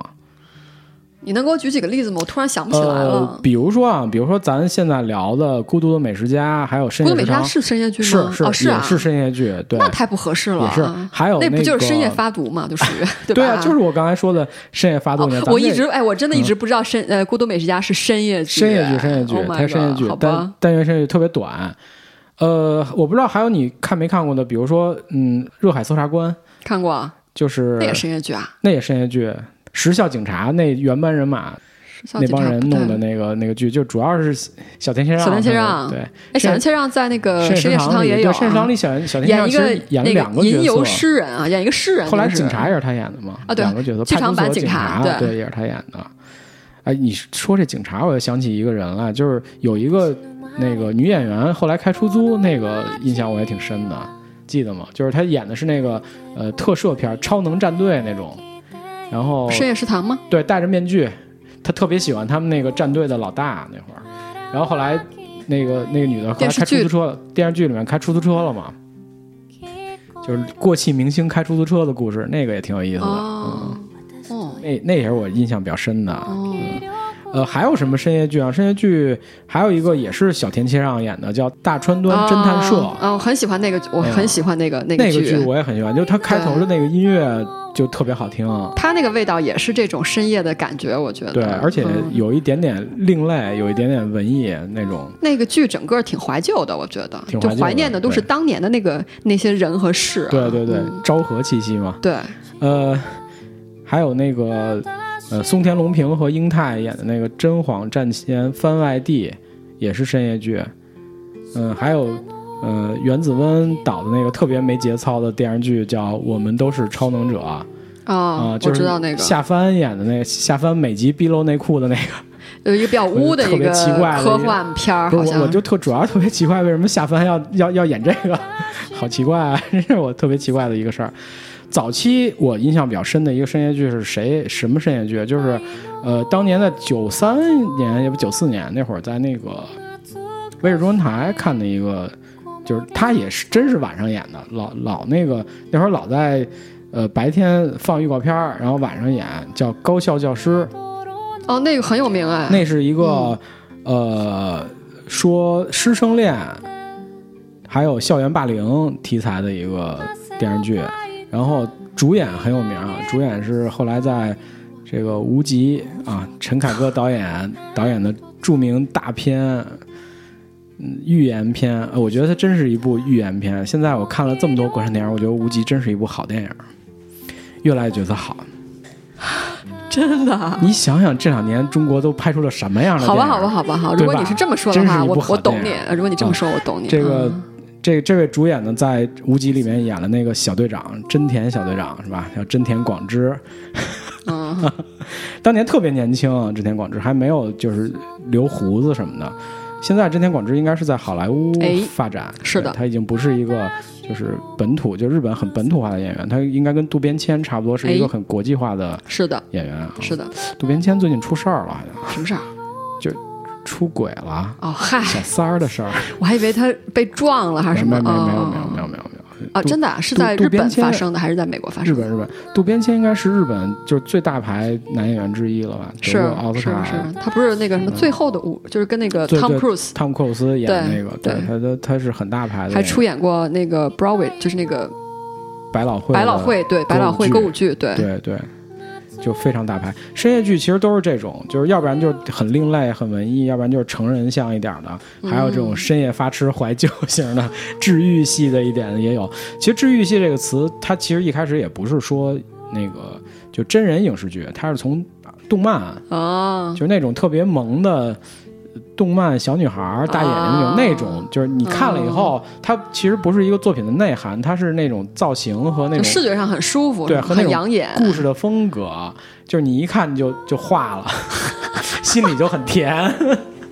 就治愈了。但我是觉咱得们这是一个男性的 approach，这是一个男性的视角，我很嗯但少你看你到听看我了说会啊，但化是你了。这么说就是就是动漫里边除了那种就是腐向的 BL 这种是专啊专门针对女性的，其他都是男性视角，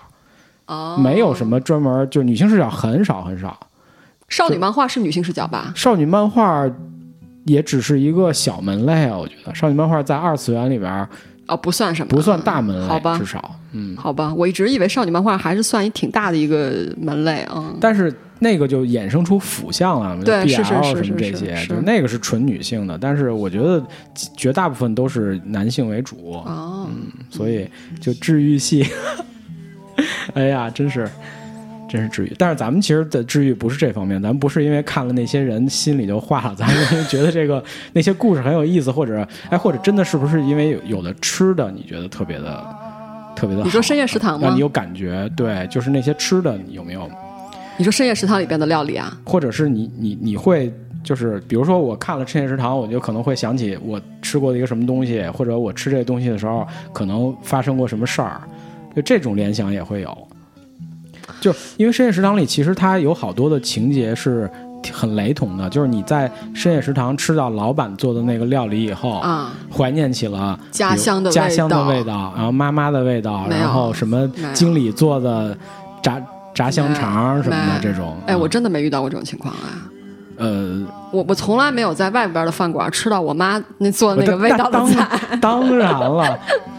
不是说不是说这个你要我的意思不是说你在外边的饭馆会吃到一个呃跟家里做的东西一样的东西，是说嗯你一旦吃到这个味道以后，可能会回忆起什么事情，或者说咱们在比如说聊音乐啊、聊歌的时候，嗯呃，可能就会说为什么你会喜欢那些歌，可能不是因为它歌本身。嗯，怎么样？是因为你在听那个歌的时候发生的一些事情，或者听联那想个了歌的时候一下哦会联想到一些情境，这是一个听觉的，对吧？然后你视觉上可能也会有，比如说你经过了一个什么地方，然后你可能会想起哦，我以前可能在这地方待过，哦或，者这个有，这个对有，嗯或者我以前路过这个地方的时候发生了什么事儿，或者我以前在这个地方的时候会想过什么东西。然后深夜食堂它是通过味觉，那你有吗？呃，咱其实应该聊一聊什么东西啊？就是为什么他们这些人一到那儿就就比如说阿龙哥，他就吃那香肠对儿，对对对啊对他为什么就对吃那香肠？对是因为什么？哦， 对啊吧是是是，就是刚才说的那个第一个，比如说他从小就习惯这个东西，可能就是咱们说的妈妈的对，味道，就中国味，对吧？对就是可能老板碰巧做出了一种对类似的感觉，是啊就是你在国外待久了的话，你就特想吃海底捞，特想吃烤火锅鸭，是吧火对对对对对，我记就得这我种那个煎炸、呃、对，烹就有炒重一次口特味逗，就是啊回回就回来，从国外回来，然后呢，那飞机是中午到北京，啊然后但是有很严重的时差，啊然后当时我到了家之后呢，然后就跟我们朋友。叫了一桌海底捞外卖，啊但是当时本身我本人呐、并没有就是像有那种强烈的吃的欲望，就是说嗯啊哇，我回来一定要吃中国菜，还好。但是当你就第一筷子把那个肉夹，就蘸完佐料就夹起嗯来、嗯放到嘴里的时候，一下就发现哦，原来自己是非常想吃的。那你是不是觉得对特别踏实啊？吃完没以有那个后味道太好吃了。 我最近就是夏天嘛，夏天嗯，老在屋里吹空调，啊然后我就在我们那楼里边，我就时常的会出去一下。啊呃，我自己的这个心里的话，就是我要找回一下真实的世界。呃，空调房里特别不真实，哦对对然后一出去以后，那个热气对对咵一下上来了，对然后对立刻就哦对觉得啊、我回到了一个真实世界。对呃，有时候我吃东西也是这样，就是跟你那个感觉差不多。从一个地方回来，吃了好多别的那个东西啊，突然再吃一些熟悉的味道的是时候，就忽然觉得特别踏实，或者说我吃完这个，我才觉得啊，我才回来了。 哦，这么严重啊！我不是，我是纯粹是一个吃货的一个回一来个了角度。我跟你这么说，就是你细细品这种感觉，它就是这样。只不过我说的可能比较，嗯，我记得我在南方待久的话呢，就特别想吃饺子。嗯，对，然后呃，我在南方待久了，回到北京，我一定要去跑，就跑到那个安安定门那个安定门啊，呃全聚德那个旗舰店，全聚德啊应该你吃是饺还子嗯永定门还我忘了啊，我忘了是安定门那。吃那不是吃烤不过鸭的地儿对吗？，这是另外一 个嘛，就是反正每、啊我我吃饺子是说，我如果南方待久的话，我是我会想在南方找到北方饺子去吃。小饼饺子对，啊，然后呢，我在南方待待了一阵子，然后回到回到北京，然后我我一定会去，不管是第一时间还是第二时间，嗯我一定会跑到那个旗舰店，因为它是一个楼，我去专门去吃那个全聚德烤鸭。嗯嗯嗯，对，对，你要吃饺子，回头给你推荐一个那个北京桥那边的啊，嗯对你刚才说，就是为什么老吃一种料理，一个一个就是从小养成的一种习惯口味，对吧？还有一个，其实我们刚才也说到了，就是一个，我觉得是一种执念，啊，对于这个黑道大哥以及 以他以他为代表的一系列就的各种人嘛，他们对都有深一夜个食代堂的表人性物，的对，都是食物，对，都是一种执念，我觉得好多人都是这种执念。嗯这个黑大大哥的初恋感情啊，你说其实很有意思啊。如果你看漫画的话，其实他对这个感情没那么执着，对吧？嗯他也没见那个、那个初恋女友。哎，但是你听我说啊，就是你觉得见不见这这个事儿重要吗？就是感情执不执着，跟见不见其实没有什么直接的关系。我明白你意思，嗯我懂你意思。嗯，就这个东西放在心里但就好了是但是你你不想见吗？你不想就多年之后再见那个人，就是因为我不想，打破当年那个对美好的所以才呃记不忆。见，不是美好的记忆，就是我不想再去，呃，再去，就是或者说我其就是实这见个到等你感情完了就完了，就就比如不要说再继续，是这对样吗？，比如但是说见一面也不是继不续、啊，是，就是我见到你，其实我并不知道跟你去说什么，真是这样。就我觉得不见其实挺好的，啊如果你说这段感情当时就是当时停下来的时候是一个不好的一个停止，对吧？就不不欢而散，我觉得以后不见，我觉得很可以理解。但如果当时哦，对，当时确实黑道大哥他的这个感情结束的确实比较悲惨，其我觉实得其实欢不欢，我觉得也不重要。不重要。哦对，就是我这个感情在我这儿就行了。其实我见到你，我不不太知道。啊哎，那我会倒是说觉得什么有点像一个就是你印象当中的那个形那那个那个那个记忆了，它未必是一个真实的。对，而且就是我我真那的你要老那你不是岂不是生活在一个不真实的感觉里了吗？就，但是我为什么要生活在真实的感觉就里？你 enjoy 这个不真实是吗？对啊哦，对啊，就我留着就行了，这个没关系，我只要吃那个红香肠就好了。对呀、所以对吧你看，你你老让自己在这种不真实当中，然后你不想，你你不你不要去再去见这个真实的东西，所以这就是一个执，这恰恰就是一个执念，对这是一个非常执念的执念。就是什么？就是说见了嗯这个真实的东西又能怎么样呢？哦那我理解大哥为什么一定要吃了，嗯每对，次都大哥吃不就是腻啊，把就永远都把吃把不这腻个。当成了女 朋友，对，我觉得有点意然然思然。后再加上小瘦 瘦，大哥就是这么想哎，的。但是可惜他跟小时候真是没有缘分，就是。不，我觉得作为一个那个知己是挺好的，嗯但是嗯嗯我觉得他们俩缘分上应该不会太有了。嗯，哦对，而且小小瘦叔也挺好的，他也就保持这样，他也不会怎么着。嗯，对，哦也也不许是那在一么的起了执就未着必有那美好了哈。啊，对，就是这样啊。嗯所以我觉得其实你看黑道大哥他的内心还是挺哦，他内心挺温柔，我觉挺温得柔，的对挺温柔的，是这样的，嗯给大对家带大螃蟹， 多好啊， 对，看那场戏，我觉得我特别的饿那阵儿，对吧？嗯你看他还有，其实他那个小弟都是那样，就是外表上好像很咋呼，对，特别他小弟外表很咋呼，其实其实也是一个单纯的人啊，嗯就是就像对很多人说，就说男人一样，就是他其实永远可能是个孩子，嗯，他那一面就是那样的，是啊、特别是在他那老师面前，他喜欢他那老师，你记得吧？他小弟啊，他小对他小弟有一个哦老，师，那是他小弟啊，对他小弟、哦、就是那个阿贤，啊，哦，对我，因为我一有对漫画，我有我有这个印象，那段故事，他老师是不是他就是跟他交了，就是呃交往一段之后，然后后来回是回国还是回哪国儿，然后就去世病了死了啊，对对对对对对对，哦哦，那是他小弟啊，是 哦他小弟，对，嗯，也是，你看他小弟就很真实嘛， 对吧？小弟就不会，就是不会让自己生活在那个虚幻里，对吧？小弟就是一定要交往一那下是，因为碰上 了，而且他他那老师当时也啊，也其实是要是要碰嗯他有上，是需吗？求。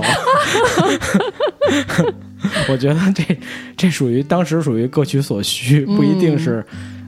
是吧？不一定是真的情感到了那个地步。嗯呃，这个剧吧，就是，呃，怎么说，就是它里边的人设确实都是在现实生活当中能够找到的原型，对吧？不光还是挺嗯作者多，，就挺多种多样，挺对丰富的。对这对个对，然后呃，包括刚才我们谈了一些，也也也也也是这样啊。不光，而且这是跨国界的，我觉得是，哎嗯就人性其实是跨国界的。比如像这茶包饭三姐妹，我觉得真的是日本也有，中国也有，哎，对吧其？实你想，就是真的这么一帮人天天真的混在一块儿，就他其实大家不太问背景，就无所谓。我如果我的话，我也很喜欢，因为我没负担，我不管什么样都可以。我所以可这其实是我的一个嗯一个问号，是我一个问题，长久以来的，哦就是，嗯，老实说，我的感觉啊，我的直觉是，呃，深夜食堂这里边的这些常客啊，他们大部分人在深夜食堂之外是没有私交的，他们对只是来到食堂，没错，在食没错堂里面大家。这个谈的很好，大家是是是朋友，但是出了食堂还是各做各过各的生哦就是活。后来慢慢的，我觉得是这样就是通过时间的推移，有了一些嗯，交往，就是也是一些事儿嘛。比如说，他们会给那个就吃猫饭那个歌手开演唱会啊嗯什么的，这种就约在一起。但这也是发生在食堂里，我觉得。对对对，嗯但是你说就是外面的交集，可能除了大反正哥和小兽小兽和兽对大哥我我以觉嗯外，这是一个我的感觉，嗯， 其他也有有有的成，比如说成了一对儿什么的，也也会有这种情。我说的是常客，常客里我说是应该没有，常常客客里啊以后有啊，看脱衣舞，那个那个大叔看了在新宿生活五十年，然后经常去给嗯马丽琳那捧不场叫的那私个。交，我觉得也也算有私交啊，不能不算有私交。啊天天看脱衣舞，不，他本来就要去看嘛。啊好吧，好吧，好吧，哦算私嗯，交但我吧？我我真的感觉就是，嗯，有点儿就是他们出了这个食堂，其实大部分人是各各嗯这过这个各其的实也是我觉得很好的一个感觉，就是我在这儿吃饭，然后我特哦别放松，我能在这里说一些，呃，我在其他地方可能不太愿意说的事情，嗯然后大家可能也会插科打诨，还能帮你出点主意，嗯但是呢，不用负太多责任，啊或者说嗯我能反正能把其他的负担或者外面的一些事情放下，哎，我觉得这是都市都市孤独综合症的一个体现。这哎真是就是为什么这个题材能够慢慢的红火起来，嗯为什么它能够流行起来，肯定是因为就是尤其是日本那种大都市，呃中国对现在其实也一样，就是对快节奏，然后人和人之间情感非常疏离，对，是吧？这是王家卫老师永恒的题材啊， 这样的东西就对人的影响太深刻了，对人和人之间的关系影响太深刻了，所以这个电视剧讲的这些故事才能非常的深入人心。啊其实我觉得是这个电视剧的观众都有这种渴望，能有一个地方，嗯，对吧就是他们通过看这个剧，然后有感同身受。感同身受嗯，对或者说你真的希望有一个地方能去，呃，帮你去找到这种感觉，嗯对吧？就你这也算一种治愈吧，我觉得，这也算一种治愈啊、嗯但是我不太喜欢，我我不太喜欢，就是说你到了一个地方，你是一个人，出了地方是另外一个人，我不太喜欢啊这这这个倒不是，嗯但我觉得大家活的其实都很真实，只不过在这地方非常放松，并不是说不真实，不是放说我松出去以后就不在是家我就了好了，或者跟朋 友吧，真的，你在要不就在家，在要家不就跟端着朋一杯友。啤酒看深夜食堂是吗？ 对，吃捧捧碗面，煮煮下一碗面，不然是后看深夜有食时堂。候啊需要跟聊聊天、打打屁嘛，有朋友啊没什么，你就不是有也是朋友朋友啊，一样。那茶泡饭三姐妹哦，那不是我可能朋友不吗嗯太喜欢，就是说，就是说，就像你说的，就是到这个食堂当中，然后跟他们成为这食堂当中这个时段的朋友。我比较还是喜欢，就是就是你有你自己私私人生活的私那人个生活朋友啊，对对对，嗯。，但是也许有，因为他那里面因为截取就是的时说间到段那么对就我我觉得到那么一样的一个环境，然后在那个短短的呃一个小时呃半个小时，然后和那些嗯不人成止和那和帮他人们啊我 OK 觉两得个小时，我觉得有的不往早上泡的那种，就当酒吧，啊你知道吗？你记得就是有一个细节，就是他第一季的菜单是有那么四五个，我记得。然后第二季他菜单多贴了一条，就是多了一个高杯酒。啊，对对对，多了一因个为高给一杯个女酒孩儿，对对，然后就等于其实我我就老觉得 就就拿那地儿当酒吧。嗯，是是往那有儿一点儿泡，其实也对吃不了什么东西，然后每次点一下酒菜，在那儿挺好的，我觉得。但是他们未必在这个呃饭馆外面就没交往，可能只是他没描写而已，也许有一些交集。我觉得我们还是以这个电视剧和漫画和电影里边展示的内容作为依据。没准吧？他对，们所以我觉主得要大交部集分还在食常堂客，嗯呃，食堂外的交集不多。他我架觉不住得，天天去啊， 常客，你想就对吧？像那个小瘦也肉，就是说，他们在食堂之内的嗯交往已经足够够时多间了够对多了，所因为以也你不想太需要。平常嗯说白了就是平常，可能他们就是各忙各的啊明对白吧？了然后明那白上班时间可能没事，没有那明白么多了交际明，但是白他了一旦交际就跑这儿来了，好多人就有瘾嘛。嗯，我觉这得倒也是。你就说来，对比如比如说比如说咱俩就是嗯咱俩特熟，然后我就愿意那个那个去去找你玩去，但是但是我不能咱老上你家吧？那那好，那咱就深夜食堂呗，对吧？每天晚上都去、嗯一块儿聊聊天儿什么的，喝点酒多好。而且那个他那地儿又能抽烟，嗯，他那个是一个好像不太分，反正小嘛， 地儿那么小，也不分什么吸烟不吸烟的那么一个地儿，可以抽烟，所以其实气氛很轻松，应该这么说，嗯，嗯就是包容性很强，什么人都有。嗯，然后，呃而且那么小地儿还有厕所，就还发生过借厕所的故事，对对对，对吧这就漫画当中有这么一个，对就我很记全得的，就是一个二层小楼，能能吃饭，下边是能住人店，上面是住的，对，对然后麻雀虽小，五脏俱全，就是我就觉得是一个虽然小，但是很有包容性的一个地儿，就是一个人生百态的小舞台。特别好，嗯，特别 好。谈到人生百态，我就我这儿推荐一个一个一个片儿，也是日本的，还有见片儿这里头，对，哎 好，就是我是觉得，就是深夜食堂当中的很多人物啊，很多故事啊，老实说，我在这个剧当中有看到过。这嗯个剧呢是 NHK 拍的一个系列纪录片，纪录片儿是吧？对，啊它这叫做就《七十二小时这》，就叫做这就是那些人的真实的人生，真实的啊版本。对对吧，嗯，它深夜这，食堂之外的人生，对嗯对对，他会截取这它这个七十二小人时，的首先三天，OK，是我吧说一下，嗯稍微介绍一下这个七十二小时，它这个系列纪录片的一个设定，它就是会选一个日本国内的一个一个场地，比如说一个饭馆儿啊，比如说，嗯，一个售票柜台，嗯比如说一个小卖部，就都是这种地方，包括一个车站，嗯啊嗯或者一个小旅馆，他会选择这个地方，包括神社，然后他就会在这个地方架着这个摄像机，然后拍七十二小时的内72小容，时啊在这七十二小时中发生了什么事儿，哦有谁来过，对这些人身上都有什么故事嗯嗯，就拍这种东西，包括歌舞伎町，嗯，他们专门去到歌舞伎町拍了一个七十二小时，于是在这个片子在那集当中，我就看到了小瘦瘦桑在线上我当中的 版本。就他是个 gay bar 的亦庄的老板，亦庄老板对啊，只是他跟小瘦桑特别不一样。那个亦庄老板是一个是一个男性，是一个就嗯不是小瘦瘦男桑也性是特征男性很明显的啊哦一个、对对那个一个男性。因为小瘦瘦瘦的本演身员很柔柔柔弱，对很对柔显软，得你很们柔弱啊。对对对你，看大陆版里面那个，大陆版说实在我没看，我没 看。好吧，你可以看看，哦，真的吗？是谁呀、很眼熟，你都回头哦去是看看，吗我就先不说啊。好吧。对，然后呃，包括七十二小时当中有有一些让我特别的特别的感动。我记得，呃，有蛮早期的有一集叫做《化妆间里的女性》，嗯，叫做呃，应该就是说叫快速化妆间，或者是小时收费化妆间嗯女性。嗯嗯它好像就是在我记得应该是在东京站，好像它就有一个就有这么一个店，这个店里边都是一一个格子一个格子的化妆间，然后上面有那种大的亮亮大的那个呃玻玻就大的那个镜子，嗯然后和周围是一圈那种亮灯，就是很标准的那种化化妆妆间，镜对，嗯然后呢，它是按小时去付费。他们绝大部分的客人是什么呢？就是呃，周五坐深夜大巴从就是全国各地坐到东京来玩儿的。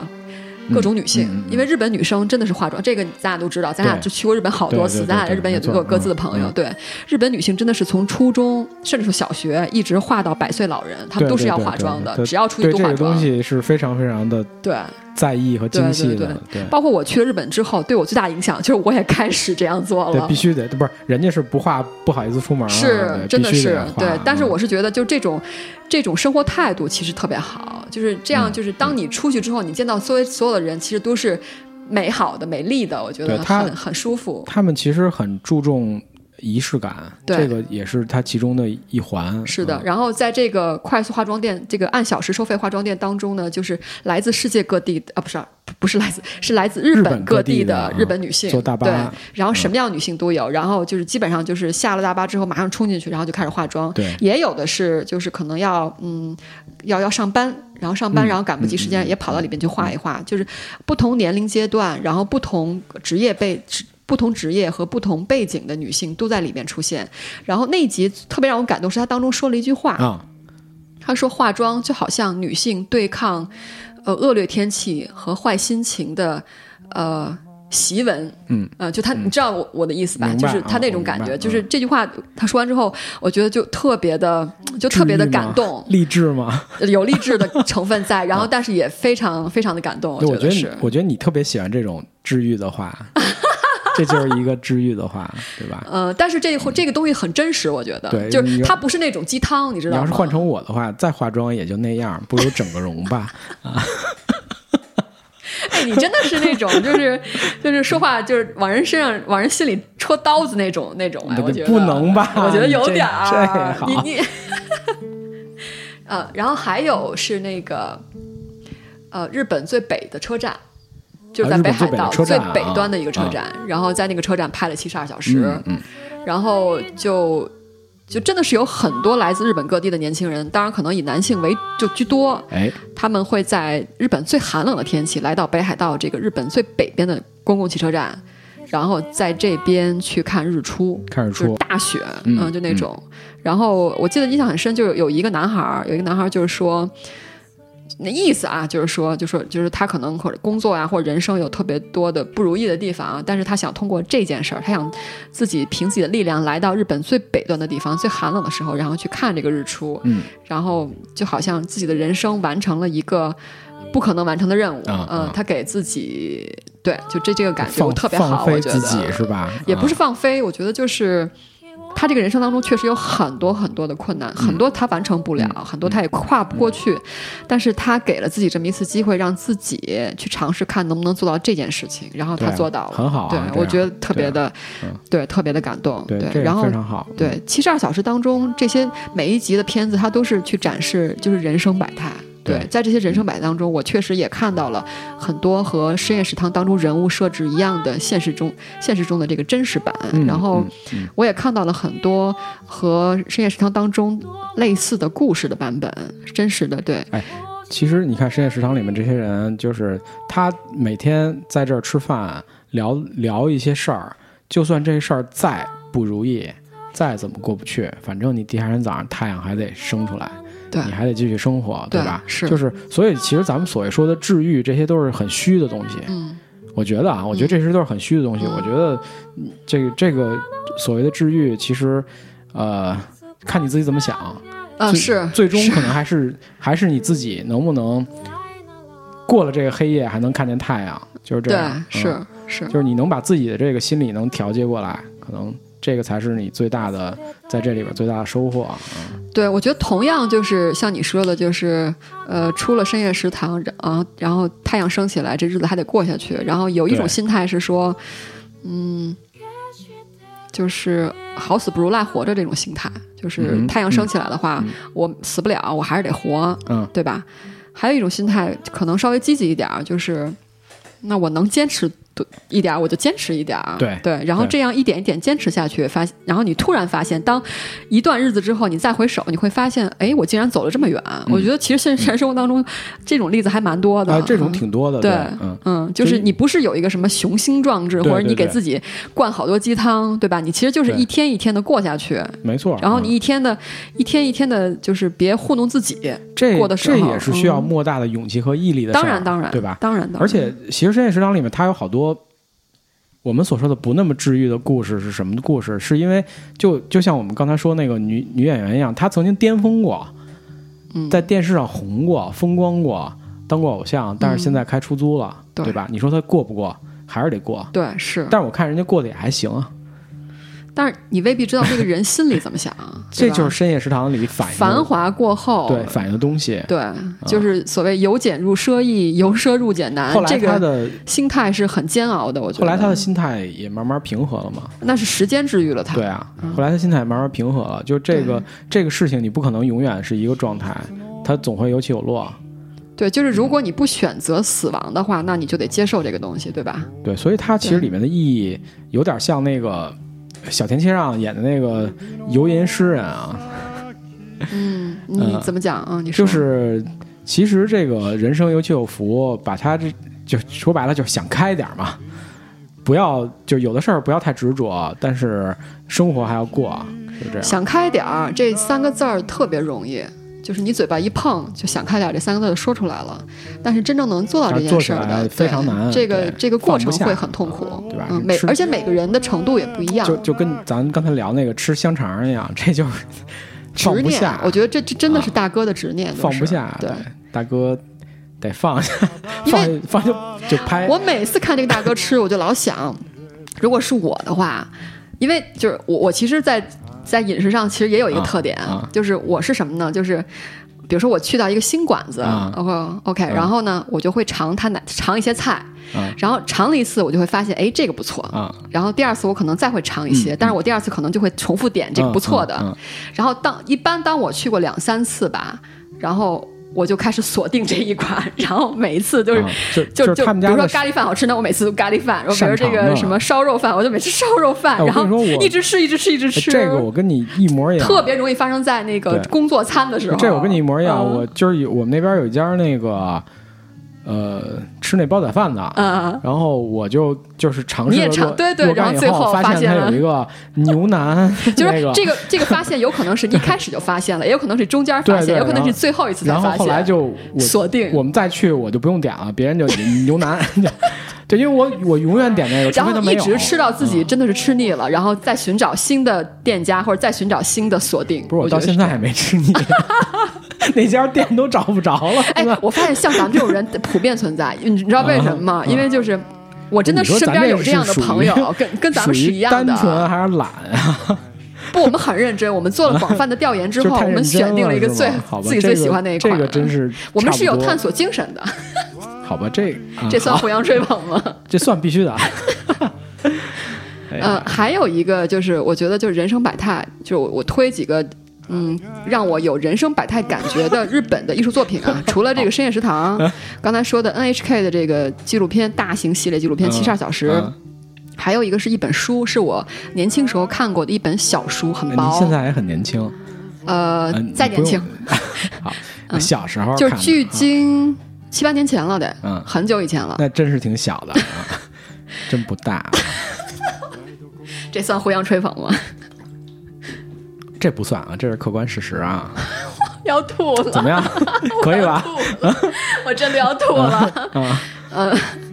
然后七距今七八年前看的一本小书就很薄，也是一个日本作者写的，叫做呃，它的中文名字叫做《遗物整理人看见的》。嗯然后嗯，这个是这样，就是这个书的作者呢，他是一个呃日本一个公司的社长。对，然后他是他这个公司做什么呢？也是这个公司创始人。这公司做什么呢？就是专门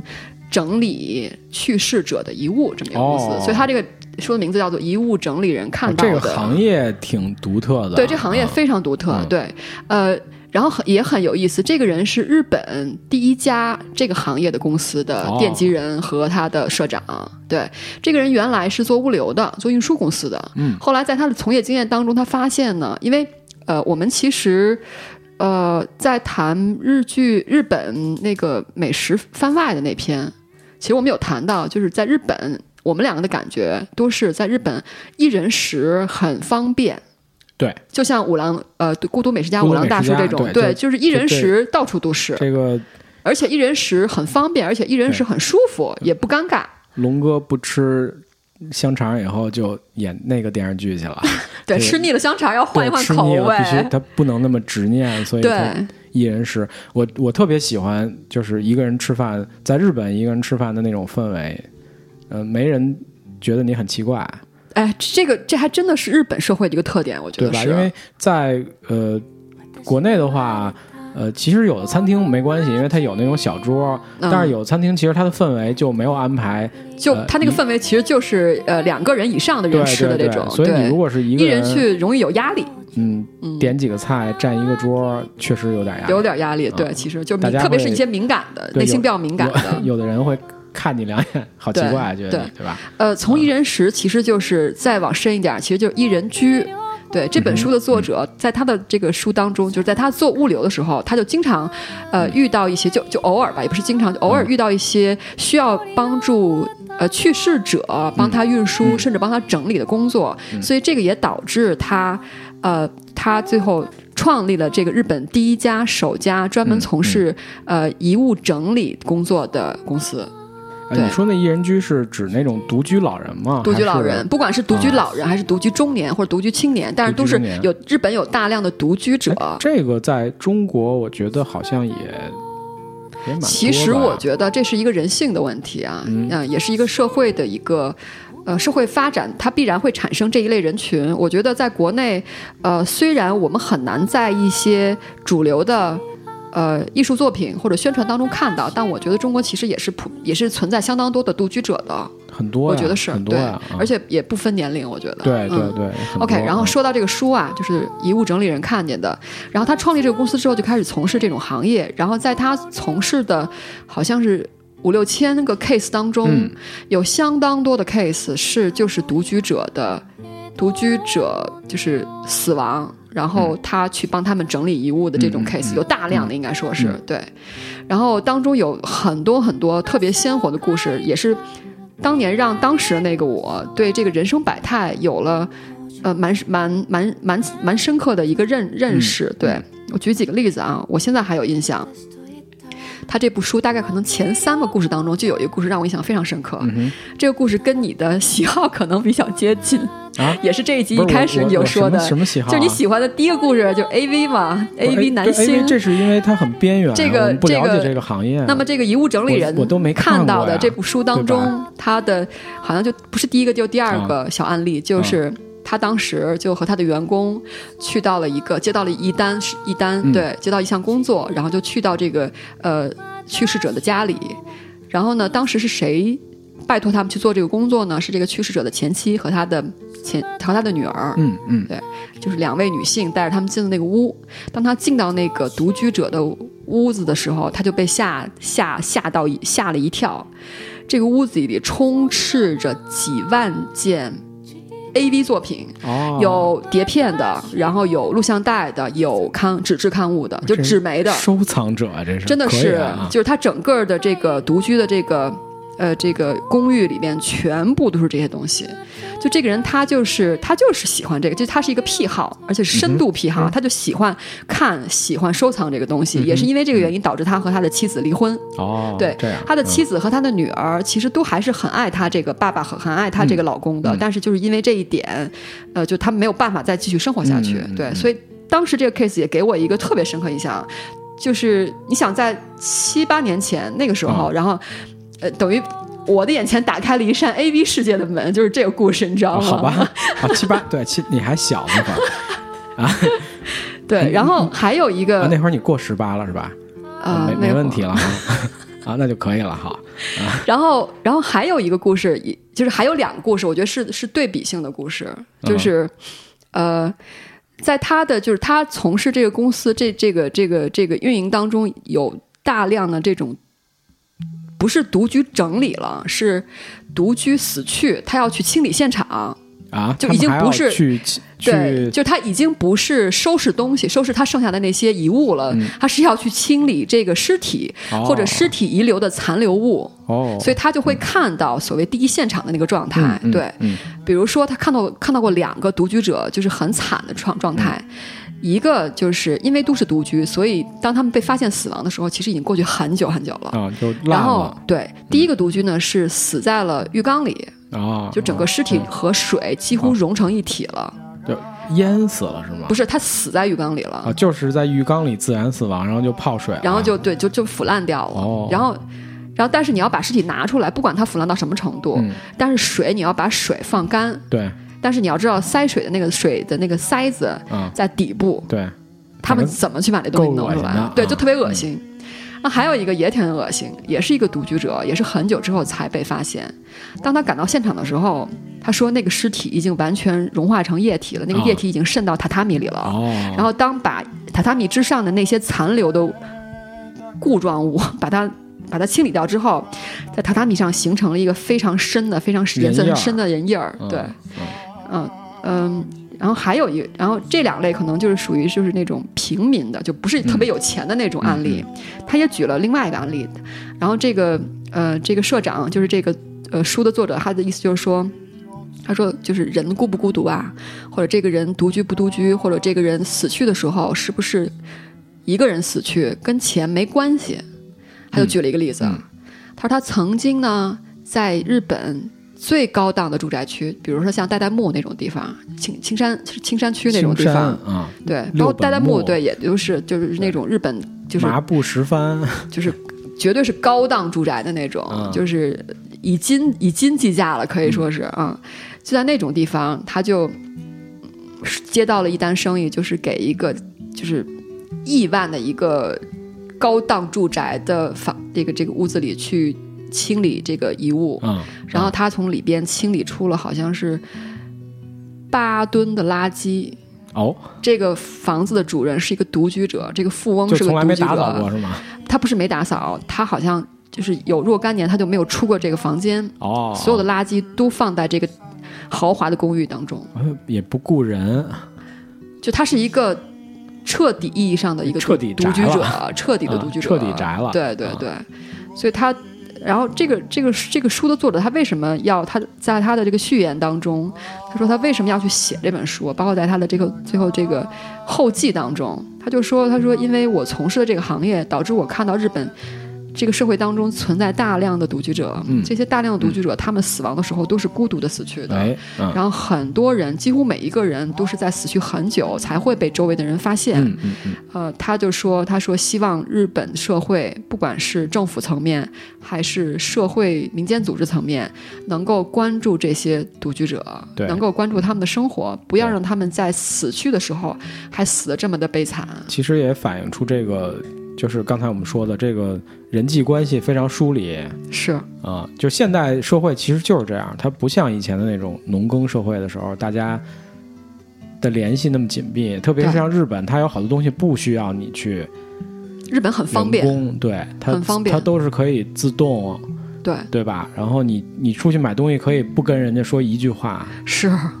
我也是，啊我在日本就是在日本的时候，我觉得真的是就是因为语言我也不会讲日语嘛，所以其实很多时候是简单就讲自己简单会的那些日语，还有嗯就是用手势。我发现真的是我可以，比如说我去一个地方吃饭，或者去一个地方，反正干什么事儿吧，就是呃就是旅行性的行为，不是那种工作性质的行为。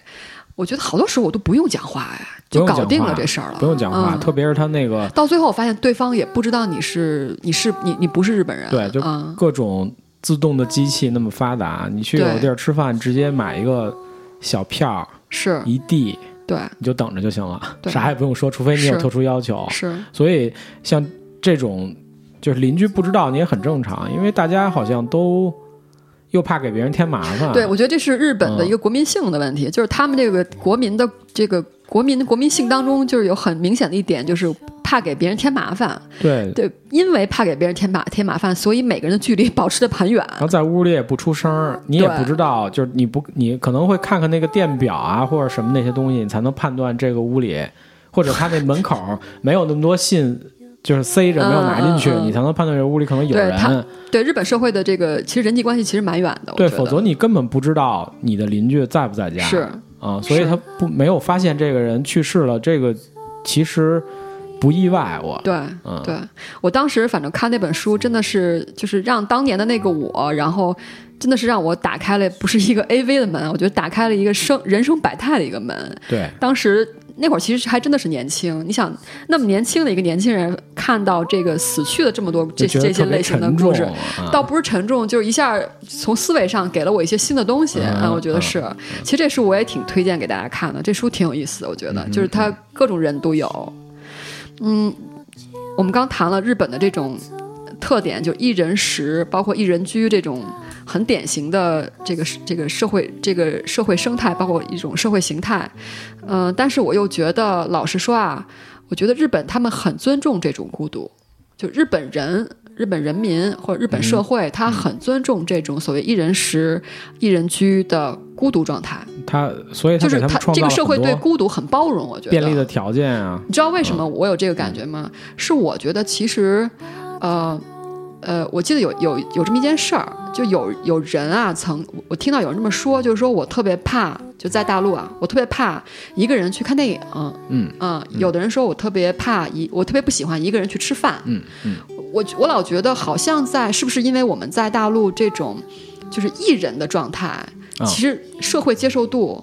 没有那么高，或者说他们容易这种艺人艺人的状态，他们容易本人本身感觉到有压力，在这有压个力我们的这个社会当中很尴。尬，好奇怪啊。嗯，我我以前啊，一人看电影这事儿我无所谓，但是一人吃饭这事儿，我以前是不是不是很喜欢、嗯啊我倒不是因为一人吃饭有压力，我就觉得吃饭时候聊会儿天 儿，这比较热闹。嗯呃，但是现在我觉得就就无所谓，嗯就是一人吃也挺好的。而且现在我觉得，其实中国大陆也有越来越多的呃那个就是餐厅啊或者其他这种场所开始去慢慢的去照顾，就是完全是一个人来的。嗯，这种，嗯就说明我们的这个关系，社会在进步吧，我觉得。呃进不进步我不知道，说明我们的关系可能 在疏远产生着变化，对，可能它是疏离了，也可能是呃人和人之间的关系有了什么新的发展啊。现在就是这社样会嗯难免吧，我觉得。对啊，现在社会就是这样，我觉得就中国现在其实也也快变成一个你不用说什么话，对吧？摁摁手机，好多东西就来了。呃，没有，还在没社有会啊嗯日本那么、那么那么极致，我觉得、没有那么极端，对，因为没那日么本极确端实，。呃，之前也看过一些采访纪录片，就是他们确实有一些就纯宅男，就跟你那个说的那个亿万富翁一样，对 就是我可以十年不出房对就门，然后自从在家里囤了一堆垃圾。就就是学校毕业，然后在社会上受挫一次以后，对就开始住在父母家的楼上，对对对，然后对十年不出门儿，这对种对啊，这个挺可怕的，这个每天每天吃一顿饭对咖喱饭，吃， 然后我这确实挺可怕然的，后我看想想漫画觉得，哎呀，真是，但是其实也没有。人家只认为这是个社会现象，倒也没有怎么着。我觉得就是整个日本的社会，呃，包括人日本人对于孤独的这种呃个体和孤独的生活状态是尊重和包容的，这个是对对对，对我很感觉特别明显的一点，对就包括我自己对去日本，还有我跟在日本的朋友聊天，我觉得特别明显一点，就他们的宽容度比较大，我觉得。所以你嗯，看，像深夜食堂这种，他们就算是咱们说的啊，他们出了这个食堂以后就互相没什么联系，这个嗯对于他们的关系也并没有什么影响。他还是尊重他个人的这种，呃，自己的这个空间，对吧？他也不一定说我出了这地方还要跟你继续交往，或者说我如果没什么事儿的话，也不打扰你了。就，我觉得这个关系对于他们来讲，其实就是咱们可能觉得，呃，这个关系比较疏远，或者说有时候会觉得有点奇怪，但是对他们来讲，我觉得这个关系可能是很正常，很正，常，嗯。对，很正常的。我就是我，我我可以不打扰你，你也别打扰我，但是我们到这儿来很融洽，我觉得不错。嗯这个是吧？这个对这个夜晚，我觉这得是缘分啊！哎，我觉得就是说，如果比如说啊，在咱们各自住的地、各自住的地方，比如楼下或者附近啊啊啊有这么一个深夜食堂，我觉得咱们肯定也愿意去。就好像你忙了一天，然后，呃，对吧？你到那地方吃一个饭，或者是喝点什么东西，吃个小菜，就是一天你会很舒服。我觉得，对就是为什么大家觉得中国大陆那版的那个深夜食堂奇怪啊？嗯就是奇怪在中国没有这样的饭馆儿。我是说，中国没有电视，他那个电视剧里演的那样，把哦日本的那个照搬过来那种饭馆儿，没有这样的饭馆儿。我们的深夜食堂，有有这样的饭馆儿，但是。呃，就是这种类型的，就是什么这种周围的常客啊，类似这样的，还有对深夜开的这几个条件加在一起了的这个，呃，现实当中的案对你例要比较说少。你要说硬件，我觉得这没有问题，对硬件，我吧觉？得但还是是有。但是没有像深夜食堂这种这么这么多食客关系的这种饭馆儿。嗯，反正我印象里的，就是能称之为真的深夜食堂的，一定是一个，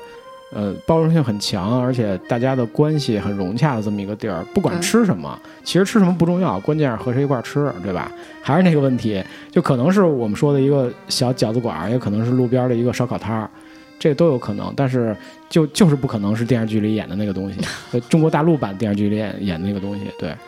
呃，但在日本的话，他那个食堂或者他那种饭屋就是那样子，对他对可能真实存在的，嗯对他整个社会的人员流动性没有咱们像大陆的一类一线城市这么这么快，对吧？所以他真的是就是当地人，就是那个那个地方的那个老板老板娘他们开的夫妻店，哎对然后呢对，日常经常来消费的客人也都是周围附近居住的这个居民，街对坊吧？生意街啊坊，对对对，嗯，有点像行运一条龙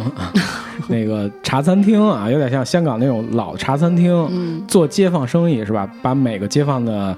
习惯和要求都记得非常清楚啊。哎，其实你在深夜食堂里也能反映到嘛，老板，呃，比如说马丽琳，她有时候来了以后，老板，吃我还什要么？我还要上次那样的，对吧？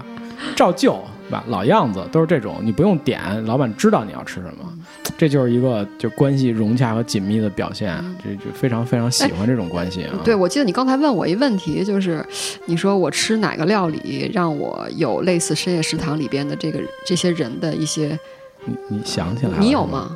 啊，你说哪个料理是吗？就是对，我记得你你说刚才问过我，哎这我真的不想是不说起深夜食来堂当中料哦理，明就是白你现实生活当就中，这我真的想不起来某一道料理， 我真的不知道。我是我是嗯我记忆当中我想不没出有这一样个特殊的我料没理有来，嗯但是一旦吃到会有那种感觉。啊，就除了在南方吃待久了想吃北方饺对对，子，对就非让我吃，哦还有回来吃说个说一个烤什么鸭东西的话，可能我现在没有嗯。没有一个具体目标啊。因为就是所谓老老有的人说说我在某某某某地方吃个一道菜，想起妈妈的味道，嗯我还真没有， 没有，我我自己做，我有做出因妈为妈的味道，因为因为那个外面做的，就是现在外面做的东西很难做出跟家里对一样的对，就那感种觉比较原味的东西，对对嗯对对。说的还行还行，我自己还保留了一些就有妈妈味道的对，你这料属于理，就是对家自己庭会做，传承啊， 你肯定也有，都有。我觉得我们像好吧我们都都应该是有对的，家庭传承。嗯哎呀，说的有点差饿 了，咱咱差不不多了了吧啊？再不收就行，那我收一 下吧。啊 嗯，！你收一下，好，我觉得嗯就是深夜食堂，就是让我看到了人生百态。这个人生百态其实是基于人性的，嗯、它，呃，它的社会属性没有那么大，这也是我嗯觉得深夜食堂能够在中国拥有一些粉丝群呃的一个原因。说的真高大上啊！嗯，很 有点有点有点学院派了啊我。我觉哈得深夜食堂对于对于我来讲，其实就是那段时间一个特别好的消遣。嗯，呃哪而段且时间？就是，呃，我觉得零呃一零年到一一年到一二年，因为后面追的不是特别，哦，而且哎，深夜食堂它第四季被网飞给收了，知道吧？它第四季是网飞在呃网飞的平台上嗯独播。哦，yes，、嗯，他又被是吧？又被这种金主给砸着了。啊好而好且事儿我再说一个网飞的消息，就是网飞呃传出消息，确定要重新拍《圣斗士星矢》的动画片儿。网飞现在看中了日本的动漫市场，啊在花大钱准备砸日本的动漫，找了一帮著名的制作人、日本的制作人和制作公司，加上好莱坞的剧本团队，重新做《圣斗士星矢》但是做成动画就是片呃儿、动画三 D 动画。不是是做成电影还是做成电视呃，剧？电视剧应该是电视剧，哦嗯，那个故事可能做电影有点儿长，嗯 而且还不止一季，可能，嗯，有钱真的有钱啊，这网络平台不可小觑，嗯，确实是，我我兴趣不太大，我还是这个这个我跟大我跟那个黑道大哥一样，就是吃那个红香肠。对于圣斗士圣斗士来说的话，我宁愿保留我当时看那个漫画嗯脑子里的那个印象，我只是因为后来那动画片太难看了，我觉只是得嗯吹捧一下网飞的财力，本来要结束，涉及你的又太给多你又给拉出去了啊，，不不不，嗯我赶紧拉回来，嗯继续吧， 结束可以结了啊！我这不是刚才我在结被你打断了，你又、啊你又往飞去了。不是我这不就顺便插了一个第四季深夜食堂的那什么吗？就对于我来讲，就是那段时间的一个很好消遣嘛。你说，哎，为什么那段时间啊？就后来就看的少了嘛，后来不是有《孤独美食家》了吗？哦也是好消遣啊、就是因为那段时间你没有其他选择，所以你就看这呃，个、嗯不是不吗是不是，嗯确实就是那会儿你晚上回家，然后弄点啤酒啊什么的，能嗯静会儿心。说白了就是就是它如果能让你对集中精力。投入的看一段，对我来讲其实就是一种治愈。其实我没有不需要想什么，就是放松一下。对啊、这个是这个电视剧最大的功用，我觉得。我记得在那个一书小说里，他就经常会有会写到类似这样的场景，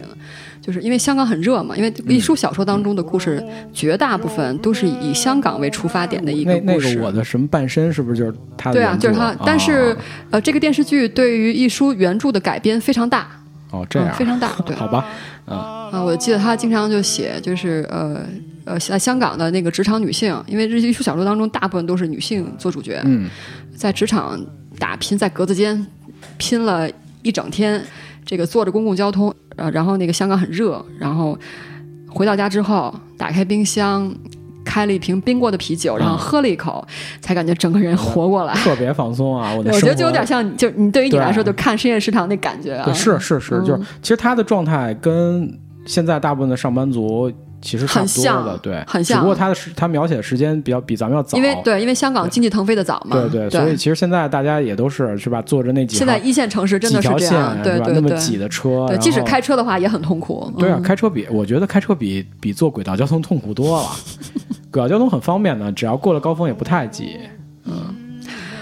嗯，除了人生百态的话，还有就是这种嗯，就是孤单的状态吧，不管是一人居还是一人食，因为其实，在深夜食堂当中，很多常客以及很多这种呃呃，就是。呃，就是偶尔出现的这种某一集出某一个单元出现的这种角色，他们当中很多人其实都是独居的状态，对啊，就是一人食、一这人个居的状态。这个地方其实拯救了很多孤独的灵魂啊。对对，我真觉得是，就对，收容应该说收容和拯救了很多孤独的是，我觉得灵你魂啊你这个点说的特别棒，我觉得，我觉得就是，呃，就是呃一一类人是你真的是就是独居独食，就是你身体上你就是一个人，嗯还有一些人是我即使是和别人在一起，但是我的心我的脑子我的心有点孤独，有点一人居一人食的感觉，我觉得是这样啊就，就是那个有一歌词，嗯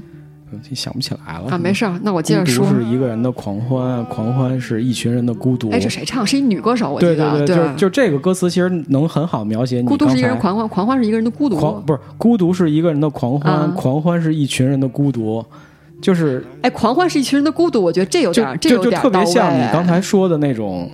状态。就即使我跟一群对人在深一起，处其嘈实也杂，对其实也别人也理解不了 我。这这事儿就我们打压文艺青年的时候说的话呀。嗯，然后呃，我最后我想用那个《孤独的美食家》里边的五郎叔井之头五郎叔，著名的孙仲峰叔叔，他自己亲自说的一句话。作为一个作为一个演员，他不是作为一在个在戏中的老台戏骨词，啊，对，他是作为一个就是戏外的一个身份，他讲的一些话，我觉得说的特别对，就是对于这种一人居、一人食这种孤单的，不管是你身体孤单，还是你呃你身体不孤单，但是你心是孤单的这种状态，我觉得他有一个特别好的一个一段话，然后呃也也切中了就我们刚才说的，就日本这个社会对于孤独的状态、人生状态是一个包容和尊重的状态，嗯嗯，他说：“嗯，孤独不等于寂寞，是一个人所拥有的自由和独立。孤独也是拥有正能量的好吧，啊。”然后最后再说一句，哎，最后还要再补充一句 嘛，就是我觉得《孤独美食家》里边那段台词特别棒，就是嗯片头那段台词，片头那个对， 就是那个其实真的挺治愈的，我觉得对那但是那就是他的主中心核心思想核心思想主题啊，对。就是那个啊不被时间和社会所束缚，幸福的填饱肚子的那一瞬间，他随心所欲，重获自由，不为他人打扰，无需顾忌，大快朵颐。这种高冷的行为，正是所谓现代人被赋予的最佳治愈。对，所以你看他其实说的就是那些很疏离的人，对，很疏离的事儿，对就是这么回事儿。而且刚才你说那个就是孤独和寂寞确实不一样，不是一回事儿。嗯，对，孤独是有目标的孤独，寂寞真的是百无聊赖，就是这么回事儿。其实就是孤独不低人一等，孤独不对可耻，对孤也没有必要为了孤独而自卑。我觉得这一点其实是每个人我们应该明白的一一个一个道理。我觉得我很认同这个道理。我还是觉得就是孤独是有目标的孤独，孤独是有内涵的。孤独绝对不不低人一等，孤独也绝对不可耻。嗯，我觉得是这样。这个是当然了，嗯， 好吧，那咱们差不多该收了今儿这集聊太散了。啊，没关系啊，反正好我我就是想散着聊。 反正您呢听也是听到哪儿算哪儿，嗯，好，然后那嗯这集我们就到这边。到这边吧，嗯就是公，就是希望呃大家都能有自己的一个深夜食堂啊，觉得有这么这么好的一个温暖的地方，这个其实非常非常的重要啊。对，对，奔忙一天之后，然后有一个自己落脚的一个小港湾哈。对嗯对，不特别论好方式，不论地点。嗯，特别好，好吧，好好吧，拜拜，嗯，拜拜。下期再见。あなたは今日も笑ってる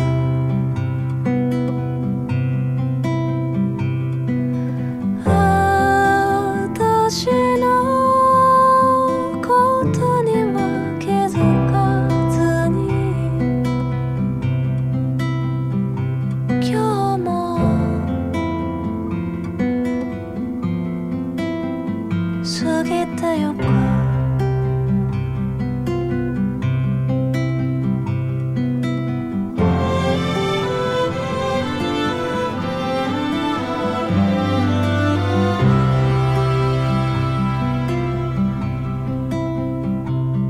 ふ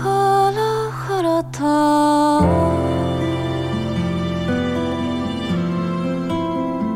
ほころぶ笑顔見てたくて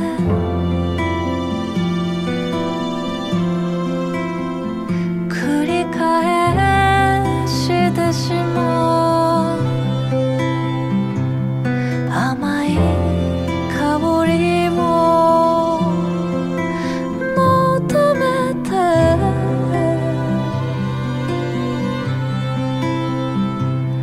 私の中に